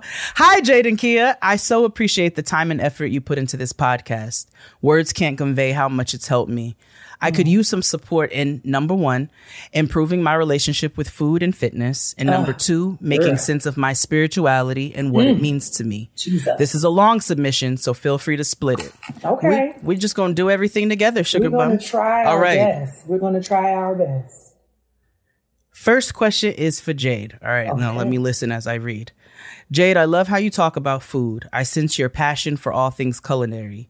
Food seems to be a way that you express your love and care for your friends and family. Very much so. That's so beautiful. How did you arrive to this seemingly carefree appreciation of food? I've heard you mention experiences such as running track and navigating through a previous relationship in which your partner made many comments on what they desired your body to look like.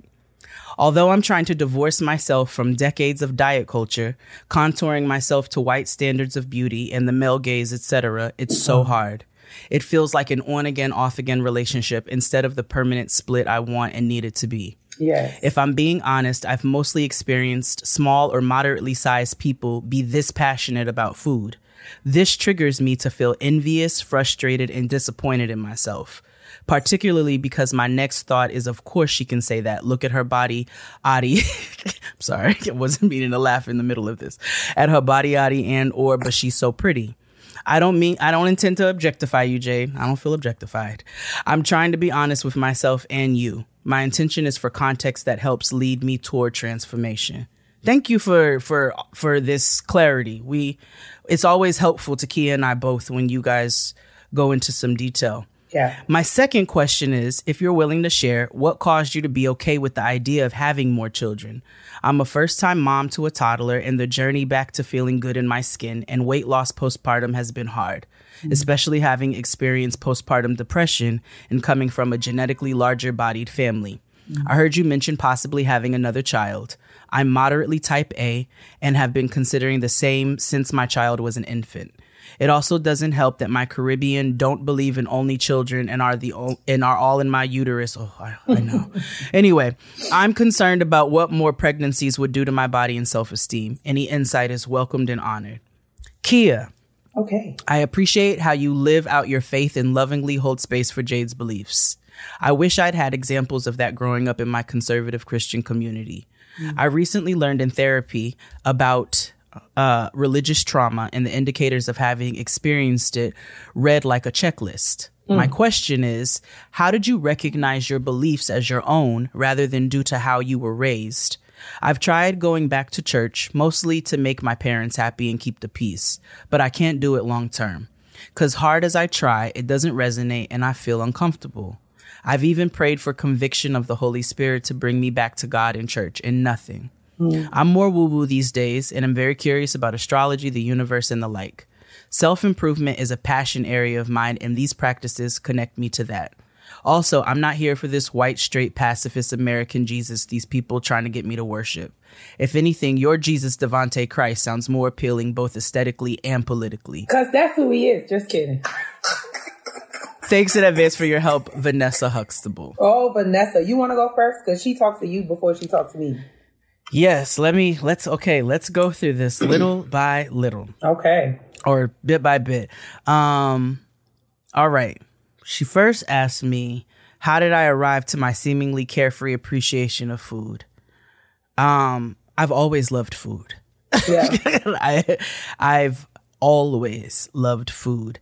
And I think once I um had to stop guilting myself yeah or pretending to guilt myself if i'm being honest right because a lot of times i would eat stuff and i know people be like oh i shouldn't have ate those chips or that brownie i never really felt that way mm. but then i think i would feel bad that i didn't feel that way if that makes sense and i finally just had to come to the conclusion that i really love food and my my health decisions were going to uh, just have some balance in that. I'm gonna have a burger when I want a burger. I'm gonna have a steak when I want a steak. I'm gonna have an appetizer, an entree, and sometimes I'm gonna have a dessert. And then sometimes I'm gonna eat a little bit lighter during the day. Or if I know that I'm going out for a really delicious, rich meal, then I'll just, you know, kind of keep it light throughout the day. But I don't guilt myself yeah. into enjoying food. And I refuse to guilt myself into enjoying food. Um, mm. I did have to navigate, I have navigated through a previous relationship where uh, there was some shame put on me. Um, and that took some time. That took some time to undo. Uh, and I had to, I had to really get comfortable with myself. And that, that takes years of work. I mean, even now, as comfortable as I do feel most of the time, I still have my moments. Recently, y'all, y'all know my, my leg is all out of sorts. Um, I'm not allowed to do the workouts, the the walkings and the runnings that I usually like to do. And I was like, oh, okay, I've noticed a little fluff coming. Well, that's part of the ebbs and flows of being where I am. And I know that ultimately I try to make the healthiest decisions for my body while still trying to enjoy life. Um, and that's kind of where I'm at. I don't know if that is helpful, but that is that is that is what my journey has brought me to. And that, like I said, it has been a journey. Yeah. It has been a lot of undoing, unlearning, reframing, um, and and now this is where where I am. So I hope yeah. that answers a journey that, that question. you're still on, right? So mm-hmm. yeah, like you haven't arrived and you still have your challenges. So I mm-hmm. just hope that that offers you some some space for grace for yourself because we are all in the fight of reframing our relationship with food. We've never, many of us have not been taught to sort of value and appreciate and find joy in food. We've all, Yeah. we are all sort of in, you know, I think that's common to our culture, especially as women. Um, but food is, it's okay to enjoy food. Food is meant to be enjoyed, especially the way that we prepare it. And so there is something very liberating about releasing yourself from all of those societal pressures and expectations that you have to. eat yeah and like getting shit out of your mind like a moment on the a moment on the lips. And let me tell you something. I eat to live and i live to eat okay? I do both. So so I, I and, and and i'm not saying that like i said to take away from your current struggle or having to navigate. I know there's so much out there. We've got body dysmorphia. We've got um shame that we've put on ourselves. I can't i i it, it i can't turn to you and say, "Hey, don't worry about what those other people think." That's too easy. You Right. might worry about what those other people think, but there are ways to reframe it. One thing I've had to do with myself is going to the beach or going to the pool or what have you. Um, I'm like, am I looking at somebody who has stretch marks or or or thigh dimples or anything else that I have? Like, am I looking at somebody else and going, "Ew, why are they on the beach?" Never. Never. With, with, and, and so if somebody is looking at me in that way, then that's their own problem. But most of the time, nobody's looking at you like Right. that. And it's not your business if they are. Because you have to come to that conclusion that you belong in every space that you're in, in whatever body that you're in. Like but that takes that takes time. That takes time and I send you love on this journey as you as you reframe, as you learn, as you undo, as you unlearn. I send you love on that because it's not an easy one. Right. Um, and I appreciate your transparency also with us in your feelings around some of those feelings. sure. I think those are very valid. Um, the second question, what caused you to be okay with the idea of having more children? I'm not fully. And am I still considering it? Yes. Am I fully comfortable? No. Uh, I'm in the 40, 40 year range. I am, um, I have a fibroid. Um, there's, you know, I, there's just, you know, black women are not treated particularly well in the healthcare area. Uh, there's many concerns that I have uh, I had, you know, an interesting experience the first go around because of a lack of proper proper health care in this country and so forth. And so I have a lot of reservations and a lot of fears around having a second child. It doesn't mean that it's off the table, but these are all things that I have had to sit with myself and figure out like what my hesitation is, and then also communicate to Tristan, like as my partner, as the person who I have built a family with and may continue to build a family with. And we go back and forth and talk about those things constantly because those feelings stay. You know what I mean? Yes. Um, so if you're asking me what caused me to be okay, I am not fully okay. Um, Yes. but I think that it's make it, you have to, you have to sit with yourself first and figure out how you're feeling and why you feel that way. And then after that, you talk to the person that you're building a family with, if you're choosing to build a family with somebody else, because that's Yeah. also very valid as well. Choice, Um, yes. Yeah. You may need to just sit with you. You may be Yeah. the person who is bringing this child in, um, but you those are those pros and those cons, and Yeah. you do all the research that you can, and then you figure out if that's something ultimately that you really, really, really want to do. But it's okay to voice the concerns and the fears and the frustrations and the hesitations. Um, I love, I love that so, you are being, I'm sorry. No, no, no. Go, please. I was going to say, I love that you're being transparent about this right now because I think a lot of us feel like in order to make a decision, you have to be 100% sure in, No, in no, no. one direction or another. And I think that is, Mm-hmm. I think a lot of people are going to get healed or free uh, in in hearing you acknowledge that you don't know. Like I think it's totally Thank fair. sis. It's totally fair to say I don't know, and I don't know when I'm going to Mm-hmm. know.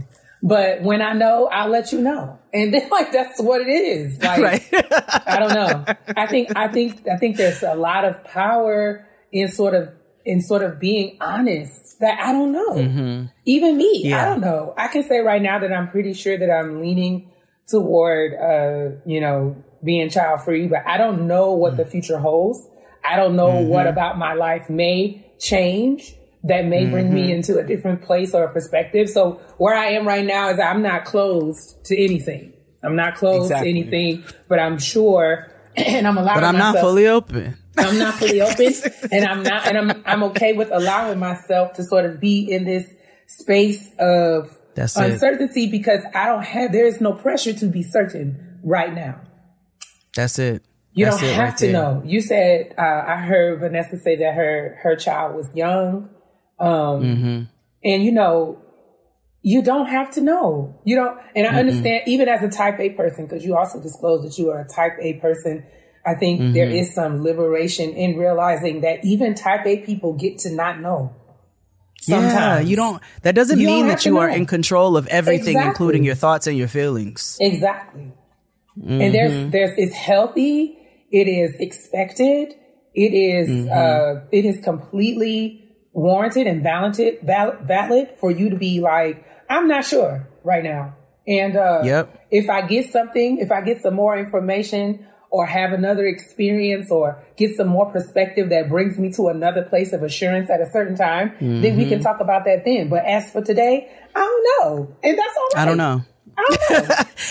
and you know what else? Like having one, ch- having a, a only child and when she started hitting three and four and five, I started getting a lot of those. Are you gonna do another one? Are mm-hmm. you gonna do mm-hmm. another one? Well, she started. Well, now she. Oh, she's gonna be five. Oh, she's gonna be six.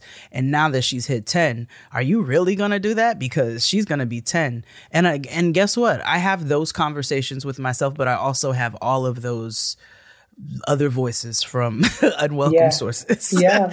um, that I have also had to figure out how to not allow that to put extra pressure on myself as I make that decision because there is only one motherfucker up in this house who got to carry a little Hurry. motherfucker.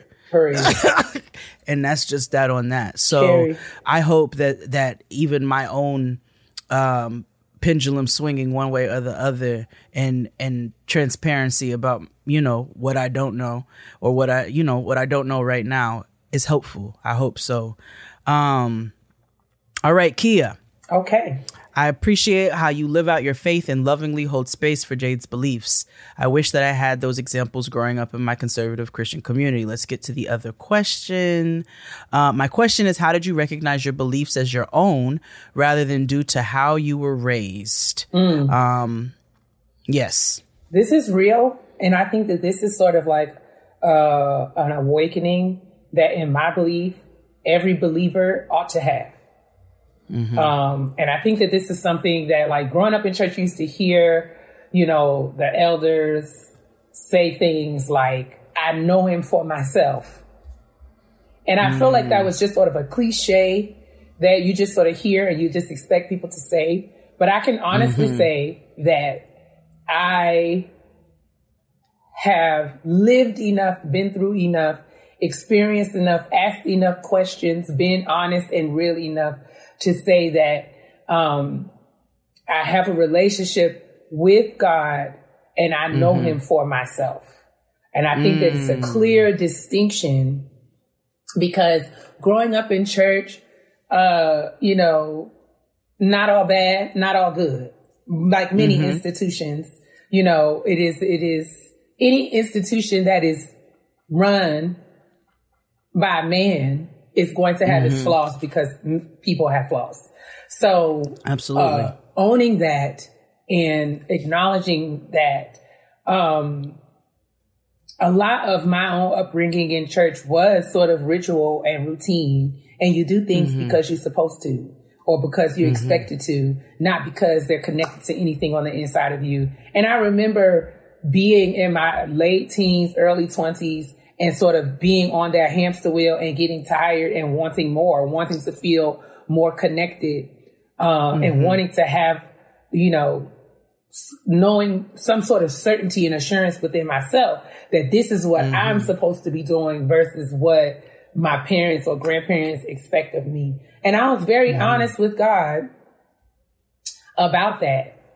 I think I grew in my prayer relationship and got out of that space of feeling like my prayers or time to talk to God needed to sound like church service. Mm-hmm. and just be real mm-hmm. honest about the things that were on my heart, the things that were on my mind, the things that confused me about church, mm-hmm. the things that I heard in church that I didn't understand. I, t- I, I went and started to carry those things to God out of a very honest heart. And so I hear your, your desire. And I mean, I hope that I'm not, um, projecting or putting words in your mouth. But to me, I hear that coming through in your question that you have a mm-hmm. desire to want to develop a personal connection to a God that you, that you became aware of through sort of like your family's tradition, but never got to know as a person on your own. And I would encourage you to, in your own way, to find that time to connect to God, to talk to God and ask Him. And I know what it's like to not feel connected to church in the ways that you used to be because we're all growing, evolving people in a growing and evolving world. And, uh, I know what it's like to be in a church and not feel connected to being there and to look for another space, to look for another mm-hmm. church. And I will offer to you that every church is different. Um, you know, every church is different. And I'll just leave it at that. And I pray that yes. you find, you find the body of believers that worships God in ways that feel true to what you believe, true to what you know, true to what you feel. Um, mm-hmm. And what really resonates with you. And what resonates with you. And that will be different for every person. And it'll be, and it'll yep. be something that will evolve. You know, I have really close relationships, friends that I've known all my life, people that I grew up with in church. And we talk a lot now about sort of being in a different space because church mm-hmm. has changed and church is not how it was when I grew up. And so there are many things about church as it is right now that I feel disconnected to, uh, disconnected from. And so I've, mm-hmm. in my own journey, in my own time, am just very transparent. And I don't, I am not apologetic about the questions, the reservations that I have. And I don't necessarily seek mm. people's understanding. I mm-hmm. bring my concerns to God. And in time mm-hmm. And through people and through relationships and through the ways that he's connected me to people who I may, uh, didn't even have knowledge of before, uh, but learning about just, uh, have been exposed to, he's, I, I, feel that God is, is, is going to, God cultivates the connection that I have with him through these other outlets. And it's helped me mm. to see God in other places. Does God mm. live in church as we've known him throughout our childhood? Yes, in some cases, in most cases. But does God, we serve a God that is bigger than the four walls of the church. And so I, I hope and, and offer to you the, the, I hope that you can give yourself a space and time and to, to, to be transparent and open and honest with the God that you say that you know personally and to really develop that personal relationship with him. Um, and in that and through that, he will lead you to be connected to a body of believers that will cultivate and grow your faith and relationship with God. At least that's my prayer for you. Um, so it's okay. It's all right. I think mm-hmm. it's, it's, I think it's not wrong for us to question and interrogate our faith. I believe that God calls that, calls for that from us. That's mm-hmm. important when I'm in relationship with people. If I'm in relationship with Jade and she does something that I don't understand, I owe mm-hmm. it to mm-hmm. her to ask her to get understanding.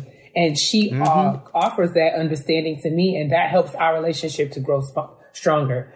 I know we grew up in the way thinking that we weren't allowed to question God, but I think that is baloney, B-O-L-O-G-N-A, because I believe that the God, the God that I serve, who is bigger than everything, is not afraid or off put by my questions.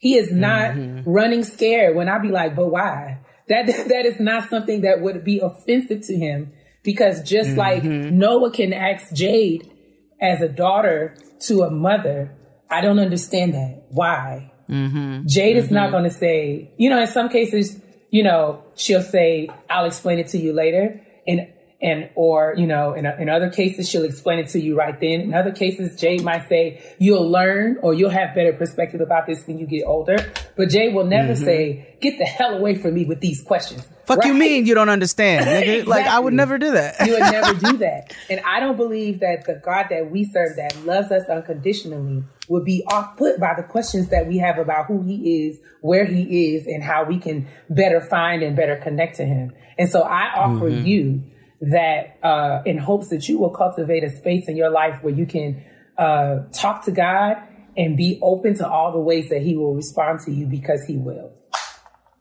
And let me tell you something. There's a lot of woo churchy bitches out there. I mean that with the utmost respect and love. Mm-hmm. There's a lot of woo churchy bitches. All right, we have a, a good friend who um, I believe just got ordained, Whitney, mm-hmm. and um, and you know she's in a theology program getting her phd and she also has an altar for her ancestors and i think she's found that balance between you know what works for her mm-hmm. and so like keia said you sit down you assess those relationships and you're going to figure out what works for you Yes. And what feels good to you and what resonates with you and what doesn't resonate with you. You know, there are many things that people may say to you that you say, "Well, I don't think that this this doesn't seem this way to me." Mm-hmm. So sit with that and see how you feel about that. But you don't necessarily have to adopt all of the ideologies and beliefs that your family does from the core. You know, you may not agree with some of those. And I think you have to come to a, a space where you're okay saying, I don't agree with this, or this is not yes. personally my belief to your family. And that is that is your right as an individual, as a human being.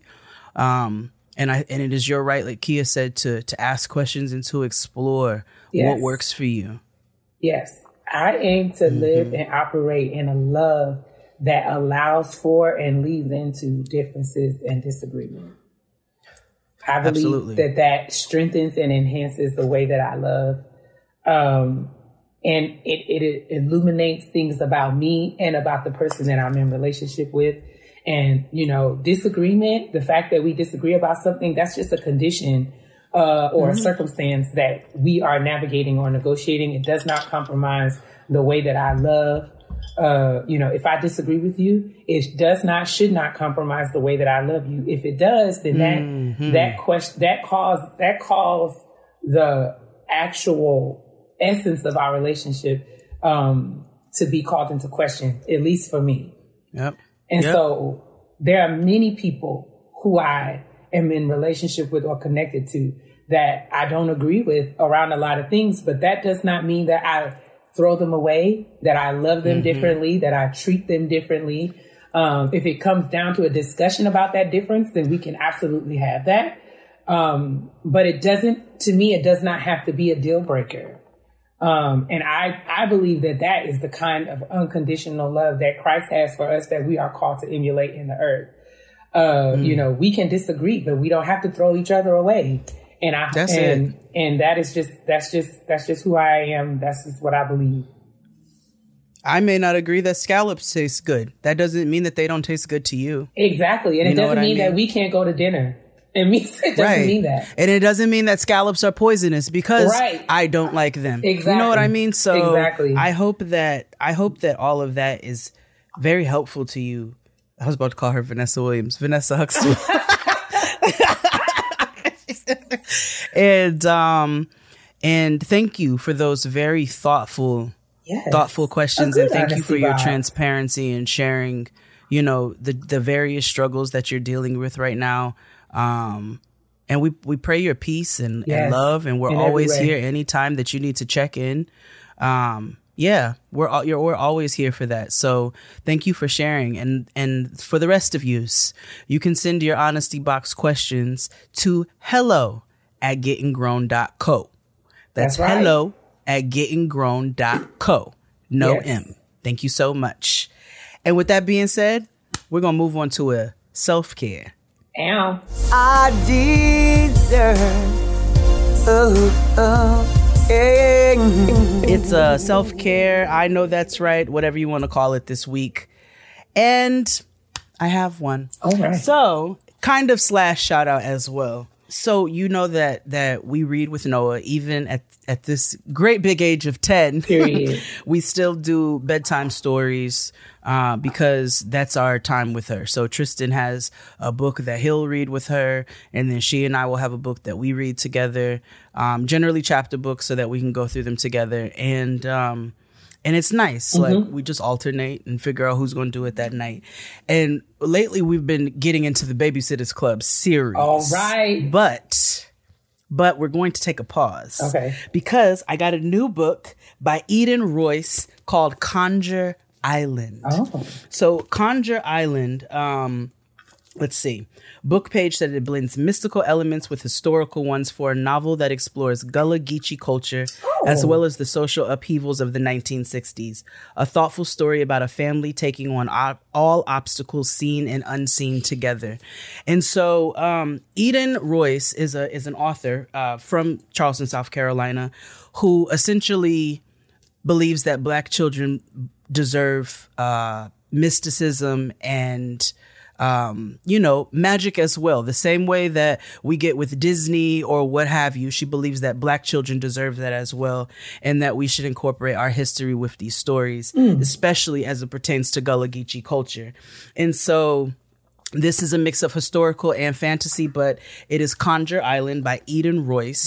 And so this is going to be our new book. Um, I'm gonna just read the little insert so we can get a little.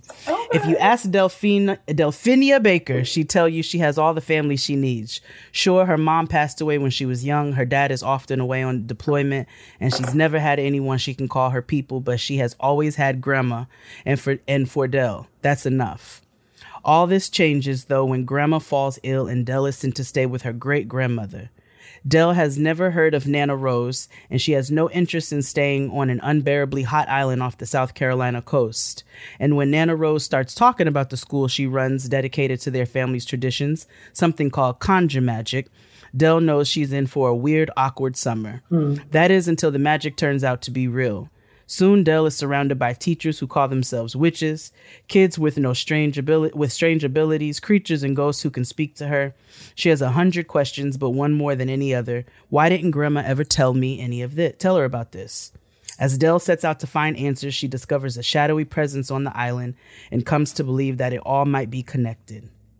Eden Royce, the acclaimed author of Root Magic, returns to the folklore of Gullah Geechee culture to weave an enchanting tale of magic, mystery, and belonging.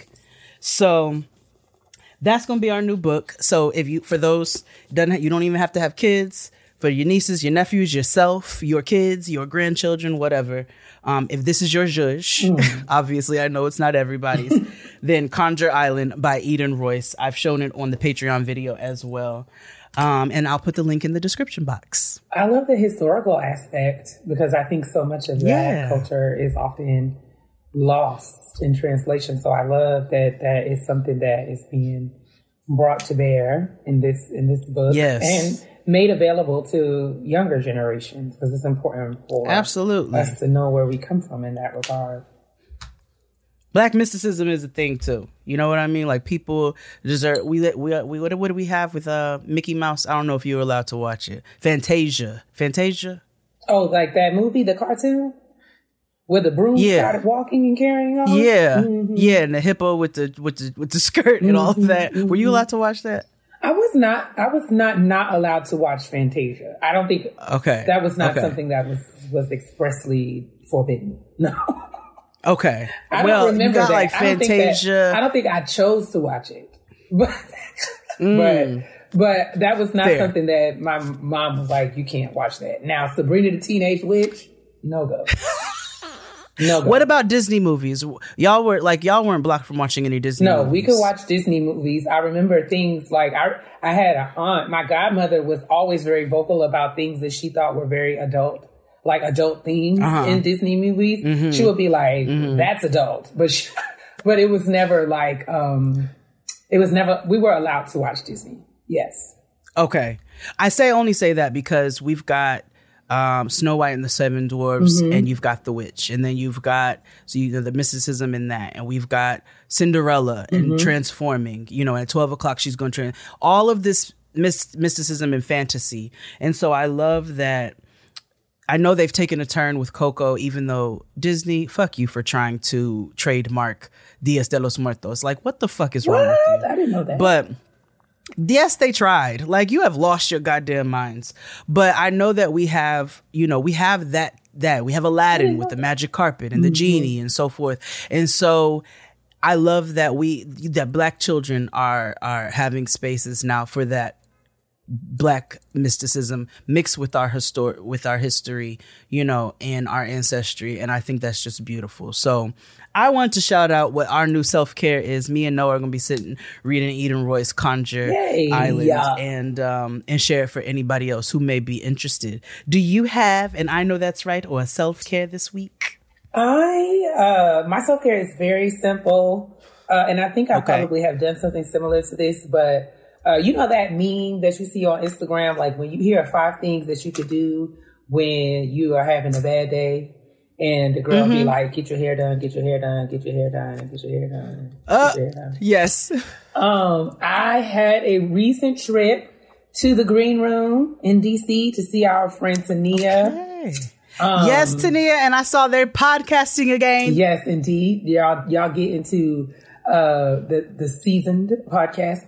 Um but yes, uh I went to to the green room and got my color refreshed, but aside from that, delicious. I uh also just really enjoy and miss the hairdresser. Sometimes it's just you need to have you a good Friday evening when you are you and the women at the beauty parlor are just engaging Yeah. about all of the things that are going on in the world.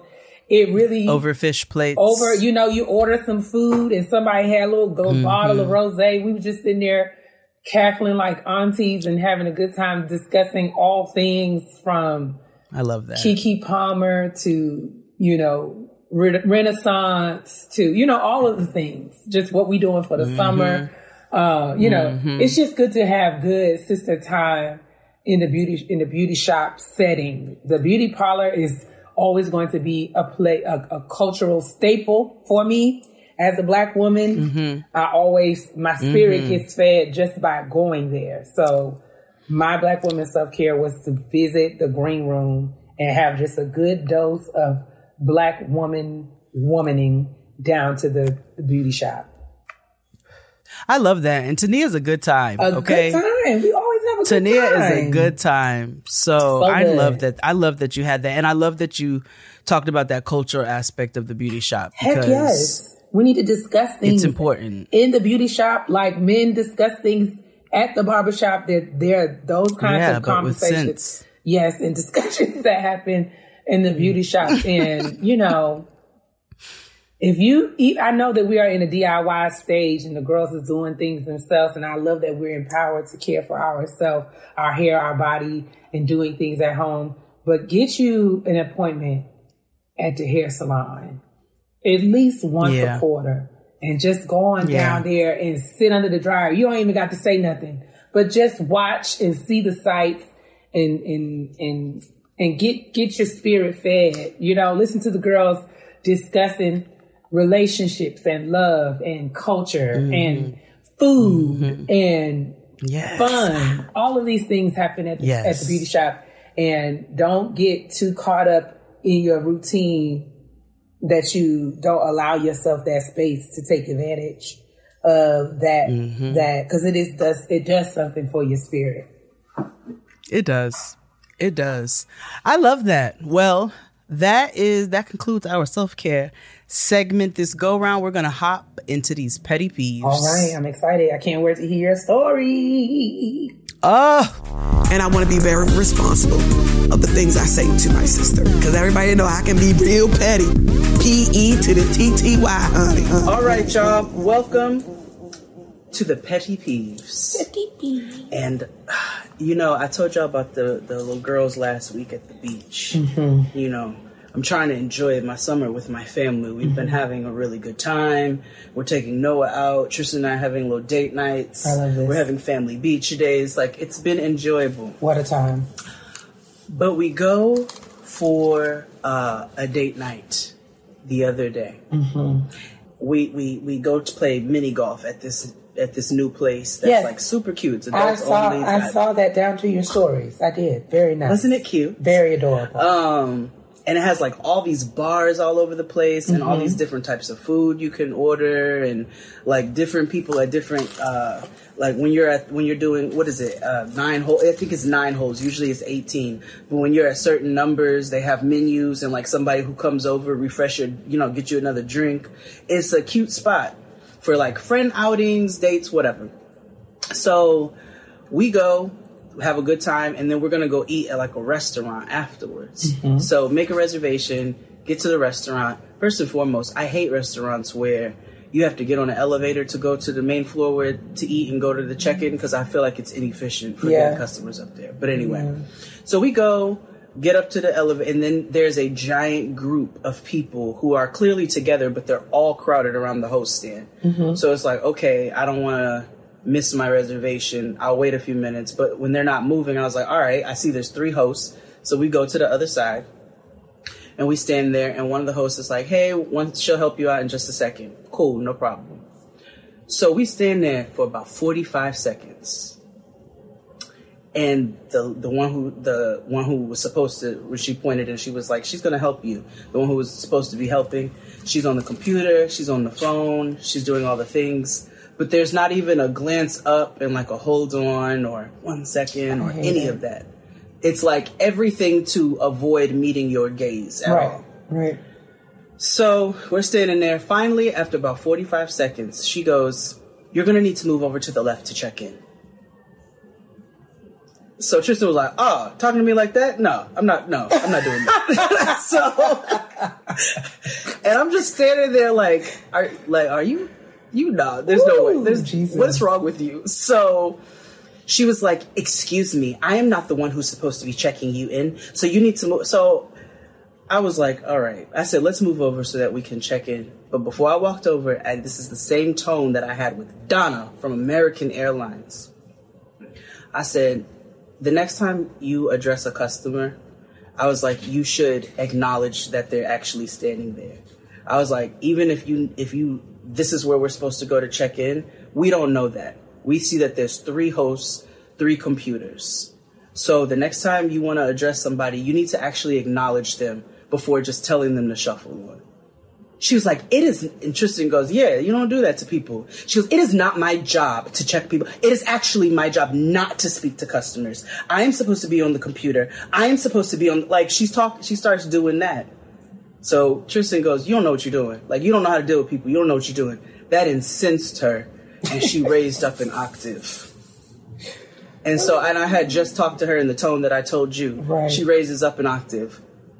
Baby, I, I lost it.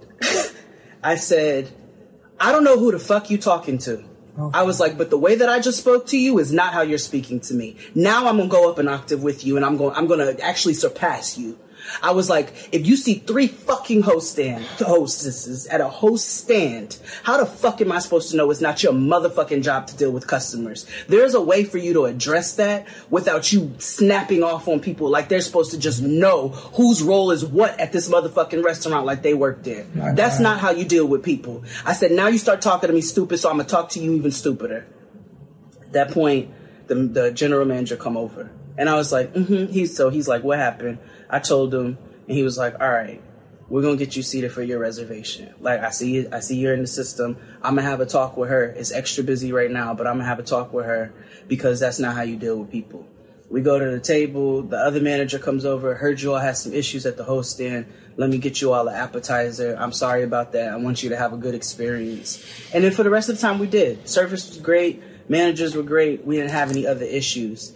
But I don't like the fact that I even had to go there with her because she went there with me because I'm not going out looking for an issue. I'm going out to try to enjoy myself, to eat some delicious food, to have a couple drinks, and to mind my fucking business. You could have easily said, hey, um, I'm actually, I deal with the computers and the phone calls, but if you step over here, somebody will be able to help you out in a second. Had you said that, I would have gladly shifted right on over and it would have been no problem. But you start talking to me like I'm stupid, as if I'm supposed to know what your role is assigned here when you're at the place where people go to check in. it doesn't make any fucking sense. And it was a young white girl, and I knew exactly what was happening immediately. She thought she was getting ready to get us put out of the restaurant. And I'm like, you're not going to get me put out of here. I'm not here to act rah rah with all these people. I'm not, I'm not here for all of that. But you are going to learn today that you don't talk to people like that and you don't deal with people like that. Mm. So that was my petty. That is, and and I'm glad that our everything turned around and it ended up being wonderful. But I'm gonna call and make a formal complaint on her because I hate that bitch. That's interesting. What's your petty peeve? That's interesting. that you know, you know, there is this thing right where I think sometimes people are so consumed with what's going on in their head that they don't realize that they've not communicated to what uh, or, or communicated or connected to what's going on around them. Um, and we are not in your head, girl. Like we don't know what I don't know what what you're doing here, but I do know that you're standing at the place where I check in. So yeah, that's it. I don't like I don't know what's what. You can tell me what's what and I'll and I'll gladly follow whatever that protocol is. But don't talk to people like that. You don't talk to people. You don't deal with people like that. But what do you got? What you got? What you got going on? um I think that okay. So similarly, checking into the hotel, I did not have an issue, but my colleague had an issue at the at the front desk at the hotel yesterday, and I I feel like you know in customer service situations, mm-hmm. managing managing yourself and the situation is a part of the job. Mm-hmm. Mm-hmm. Uh, you are the frontline person at the front at the front desk. You are the you are my uh, caveat and connection to what's going on at the organization. So everything I know has to come through you. Mm-hmm. Um, and so um, sometimes I feel like people who are in customer service, especially who are that front line, I don't always know that they uh, recognize that that's what's happening. But it's like you have to be able to manage yourself and manage the situation. Otherwise, Absolutely. all of this is just going to be chaotic.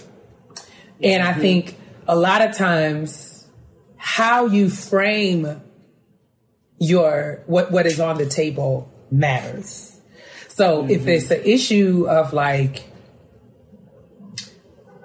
like, you know, I can't find your reservation or your reservation is not coming up in the system, that would be the way to express that versus you don't have a reservation. right. Like, hello. Like, again, okay, delivery. If I'm telling you, like, if I'm coming up to you, you ask me for my name and my confirmation number, and I provide that, I didn't pull that out of my tail. That right, means that, I, that I didn't make that up if I gave you the information that you requested and then you on your end can't find things, this is not my problem to fix. It is nope. yours. And so nope. we went through this thing yesterday and there happened to be two reservations for uh, for my friend and as opposed to the person at the front desk saying I see two reservations here, or the reservation number that you gave me is con- is not connected to you know. Instead of saying it like that, she just kept saying, "You don't have a reservation for today. You have a reservation for tomorrow. You don't have a reservation for today." And I had to literally step in and and say, "Is it that he doesn't have a reservation, or it doesn't match what you see?" well, it doesn't match what you see. Okay, well then stop telling him he don't have a reservation because it's right here in his hand. Like, like where's like, the problem solving here? Like, if if it doesn't match what you see on your end, let's figure out how to make them match so that we can move forward in a way that it's a win-win for everybody. I, I'm, we're not here to hold up the line, but we have a reservation here per the information that's in the app. I have an app. You have a computer, I have an app. Let's make these two things match instead of you accusing me that what I have is insufficient or incorrect. Because I'm telling you, this is what I have. So I don't know. My petty peeve is like, I wish that sometimes people who were like, let's be solutions based. Let's That's I'm find. Where's the, fix. problem solving? Let's find the fix. And this is not about you judging or saying, I don't have what I'm supposed to have. I'm not saying you're not doing what you're supposed to do. We have reached a place where we don't, what, what we need is we're at, we're mismatched. So let's work to resolve it as opposed to you stepping back, crossing your arms and saying, you don't have a reservation for today. Like, what is that? Okay. Bitch. Be humble. Be humble. Because that's what I'm saying. Having that hu- humility and wanting to try to find a solution gives me, you know, that helps me to know that you're trying to get me into a room. You recognize that I have a problem and you trying to help me find a solution. And then in the end, because you know, turns turns out that I'm not wrong, you are, right? Mm. It turns out that ah. I'm not the one who came to this mm. situation with misinformation or made a mm. mistake by like misspelling a name or missing a number. It wasn't me, it was you. Mm-hmm. But mm-hmm. you have stepped back and folded your arms, but now you want me to accept your apology when you were Yeah, not no, that's not offering. you know what I'm saying? Like, so I feel like, especially, I hope, I hope that I never have to, but I recognize that life is life, right? So in my com- customer service days, when I was the person who was the frontline person dealing with the, the consumer, mm-hmm. my aim was always to find the solution. It was always mm-hmm. to let's fix the problem. It wasn't to make the person feel bad. It wasn't to make myself feel like I was good or that I had some sort of power. Girl, Right. let's get the people checked in. It's your job to Get check to the shit. the people Let's get in. to the shit and figure out how to Let's fix it. get the people checked in. Jesus Christ. I don't feel like That's it's hard. see, I don't like feel that. That's why I'm about to join this board because I keep hearing at this school because I keep hearing all these things about these people coming through trying to cut staff and do this and that. And I'm like, we don't have enough for this. Well, then how do we find enough? And this is what I'm saying. Let's talk about that. And how I do we find enough? Another conversation that I don't know, and I feel like I'm torn here because at work we were having some conversations around AI and how AI Mm-hmm. people are thinking about AI as this great solution, it's great fix, it's going to streamline things and make things faster because we can have AI in place. And I'm just like, I hear all of the ways that this might be efficient, but there is something to be said for a person.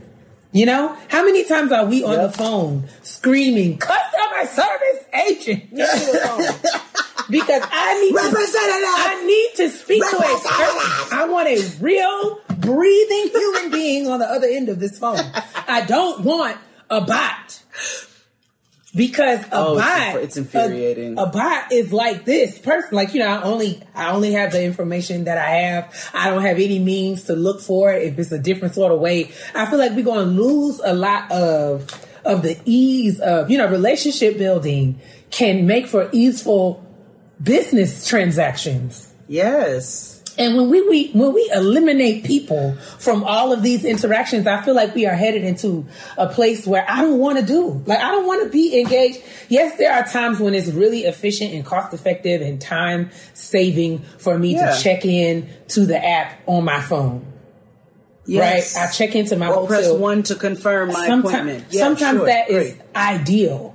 But what happens when the app, because according to the app yesterday, we were checked in when we arrived. Only for us to get to the desk and learn. Like we were talking about this. So you get the app, you get checked in, you ask for a mobile key. I checked into the hotel Mm-hmm. yesterday at one o'clock. My mobile key wasn't available until 7 p.m. So I had to go to a person. So this is what I'm saying. Like the the people, I don't know, we're losing. Yeah. Customer service is like yeah, we're we something is happening here. I don't know. I don't know what's going on. they're trying to have robots take over the world, and it's just and it's not, working. It's failing miserably. Hello, the hands. If y'all know anything about AI, there's always something off with the hands and the clavicle. So things can work and work and work, but I'm always like, when are those hands gonna come into so play? big. That fucking these clavicle is gonna big show hands. itself. These Or big these fucking hands. alien fingers. These just something is amiss. baby pictures with human, uh, grown adult hands. is not. Listen, Something is wrong. Terribly. it's always the hands always tell you because y'all love putting these AI pictures around now anyway. And it, Anyway, thank you for listening to Yes. another episode of Getting Grown. Um, we appreciate each and every one of you who, you know, submitted graduation announcements, honesty box questions, and thank you to our amazing guest, Dr. Micah Allen. Oh, I hope yeah. you guys got some good information. If you have more questions, send them to hello at gettingrown.co and we can have her on for a part two. Period. Um, and with that being said, sis, take us out. I hope that you are doing your very best to keep your mind moisturizing by moisturized by attending to the business that is yours and yours alone. There's nothing to be said for minding your business. It keeps us all safe. That's right. It is what we are supposed to do as a people. We are supposed to, the Bible says, live a quiet life and mind your business. Secondly, you want to intro, in, you want to moisturize your insides by drinking as much of the Lord's water as you can contain, because that is what Right. keeps your organs uh, uh, operating at optimal capacity. Finally, you want to moisturize your skin because your black will crack if it's dry, and no amount of artificial intelligence is going to be able to fix that for you. Or any serum. Okay. bye. Bye.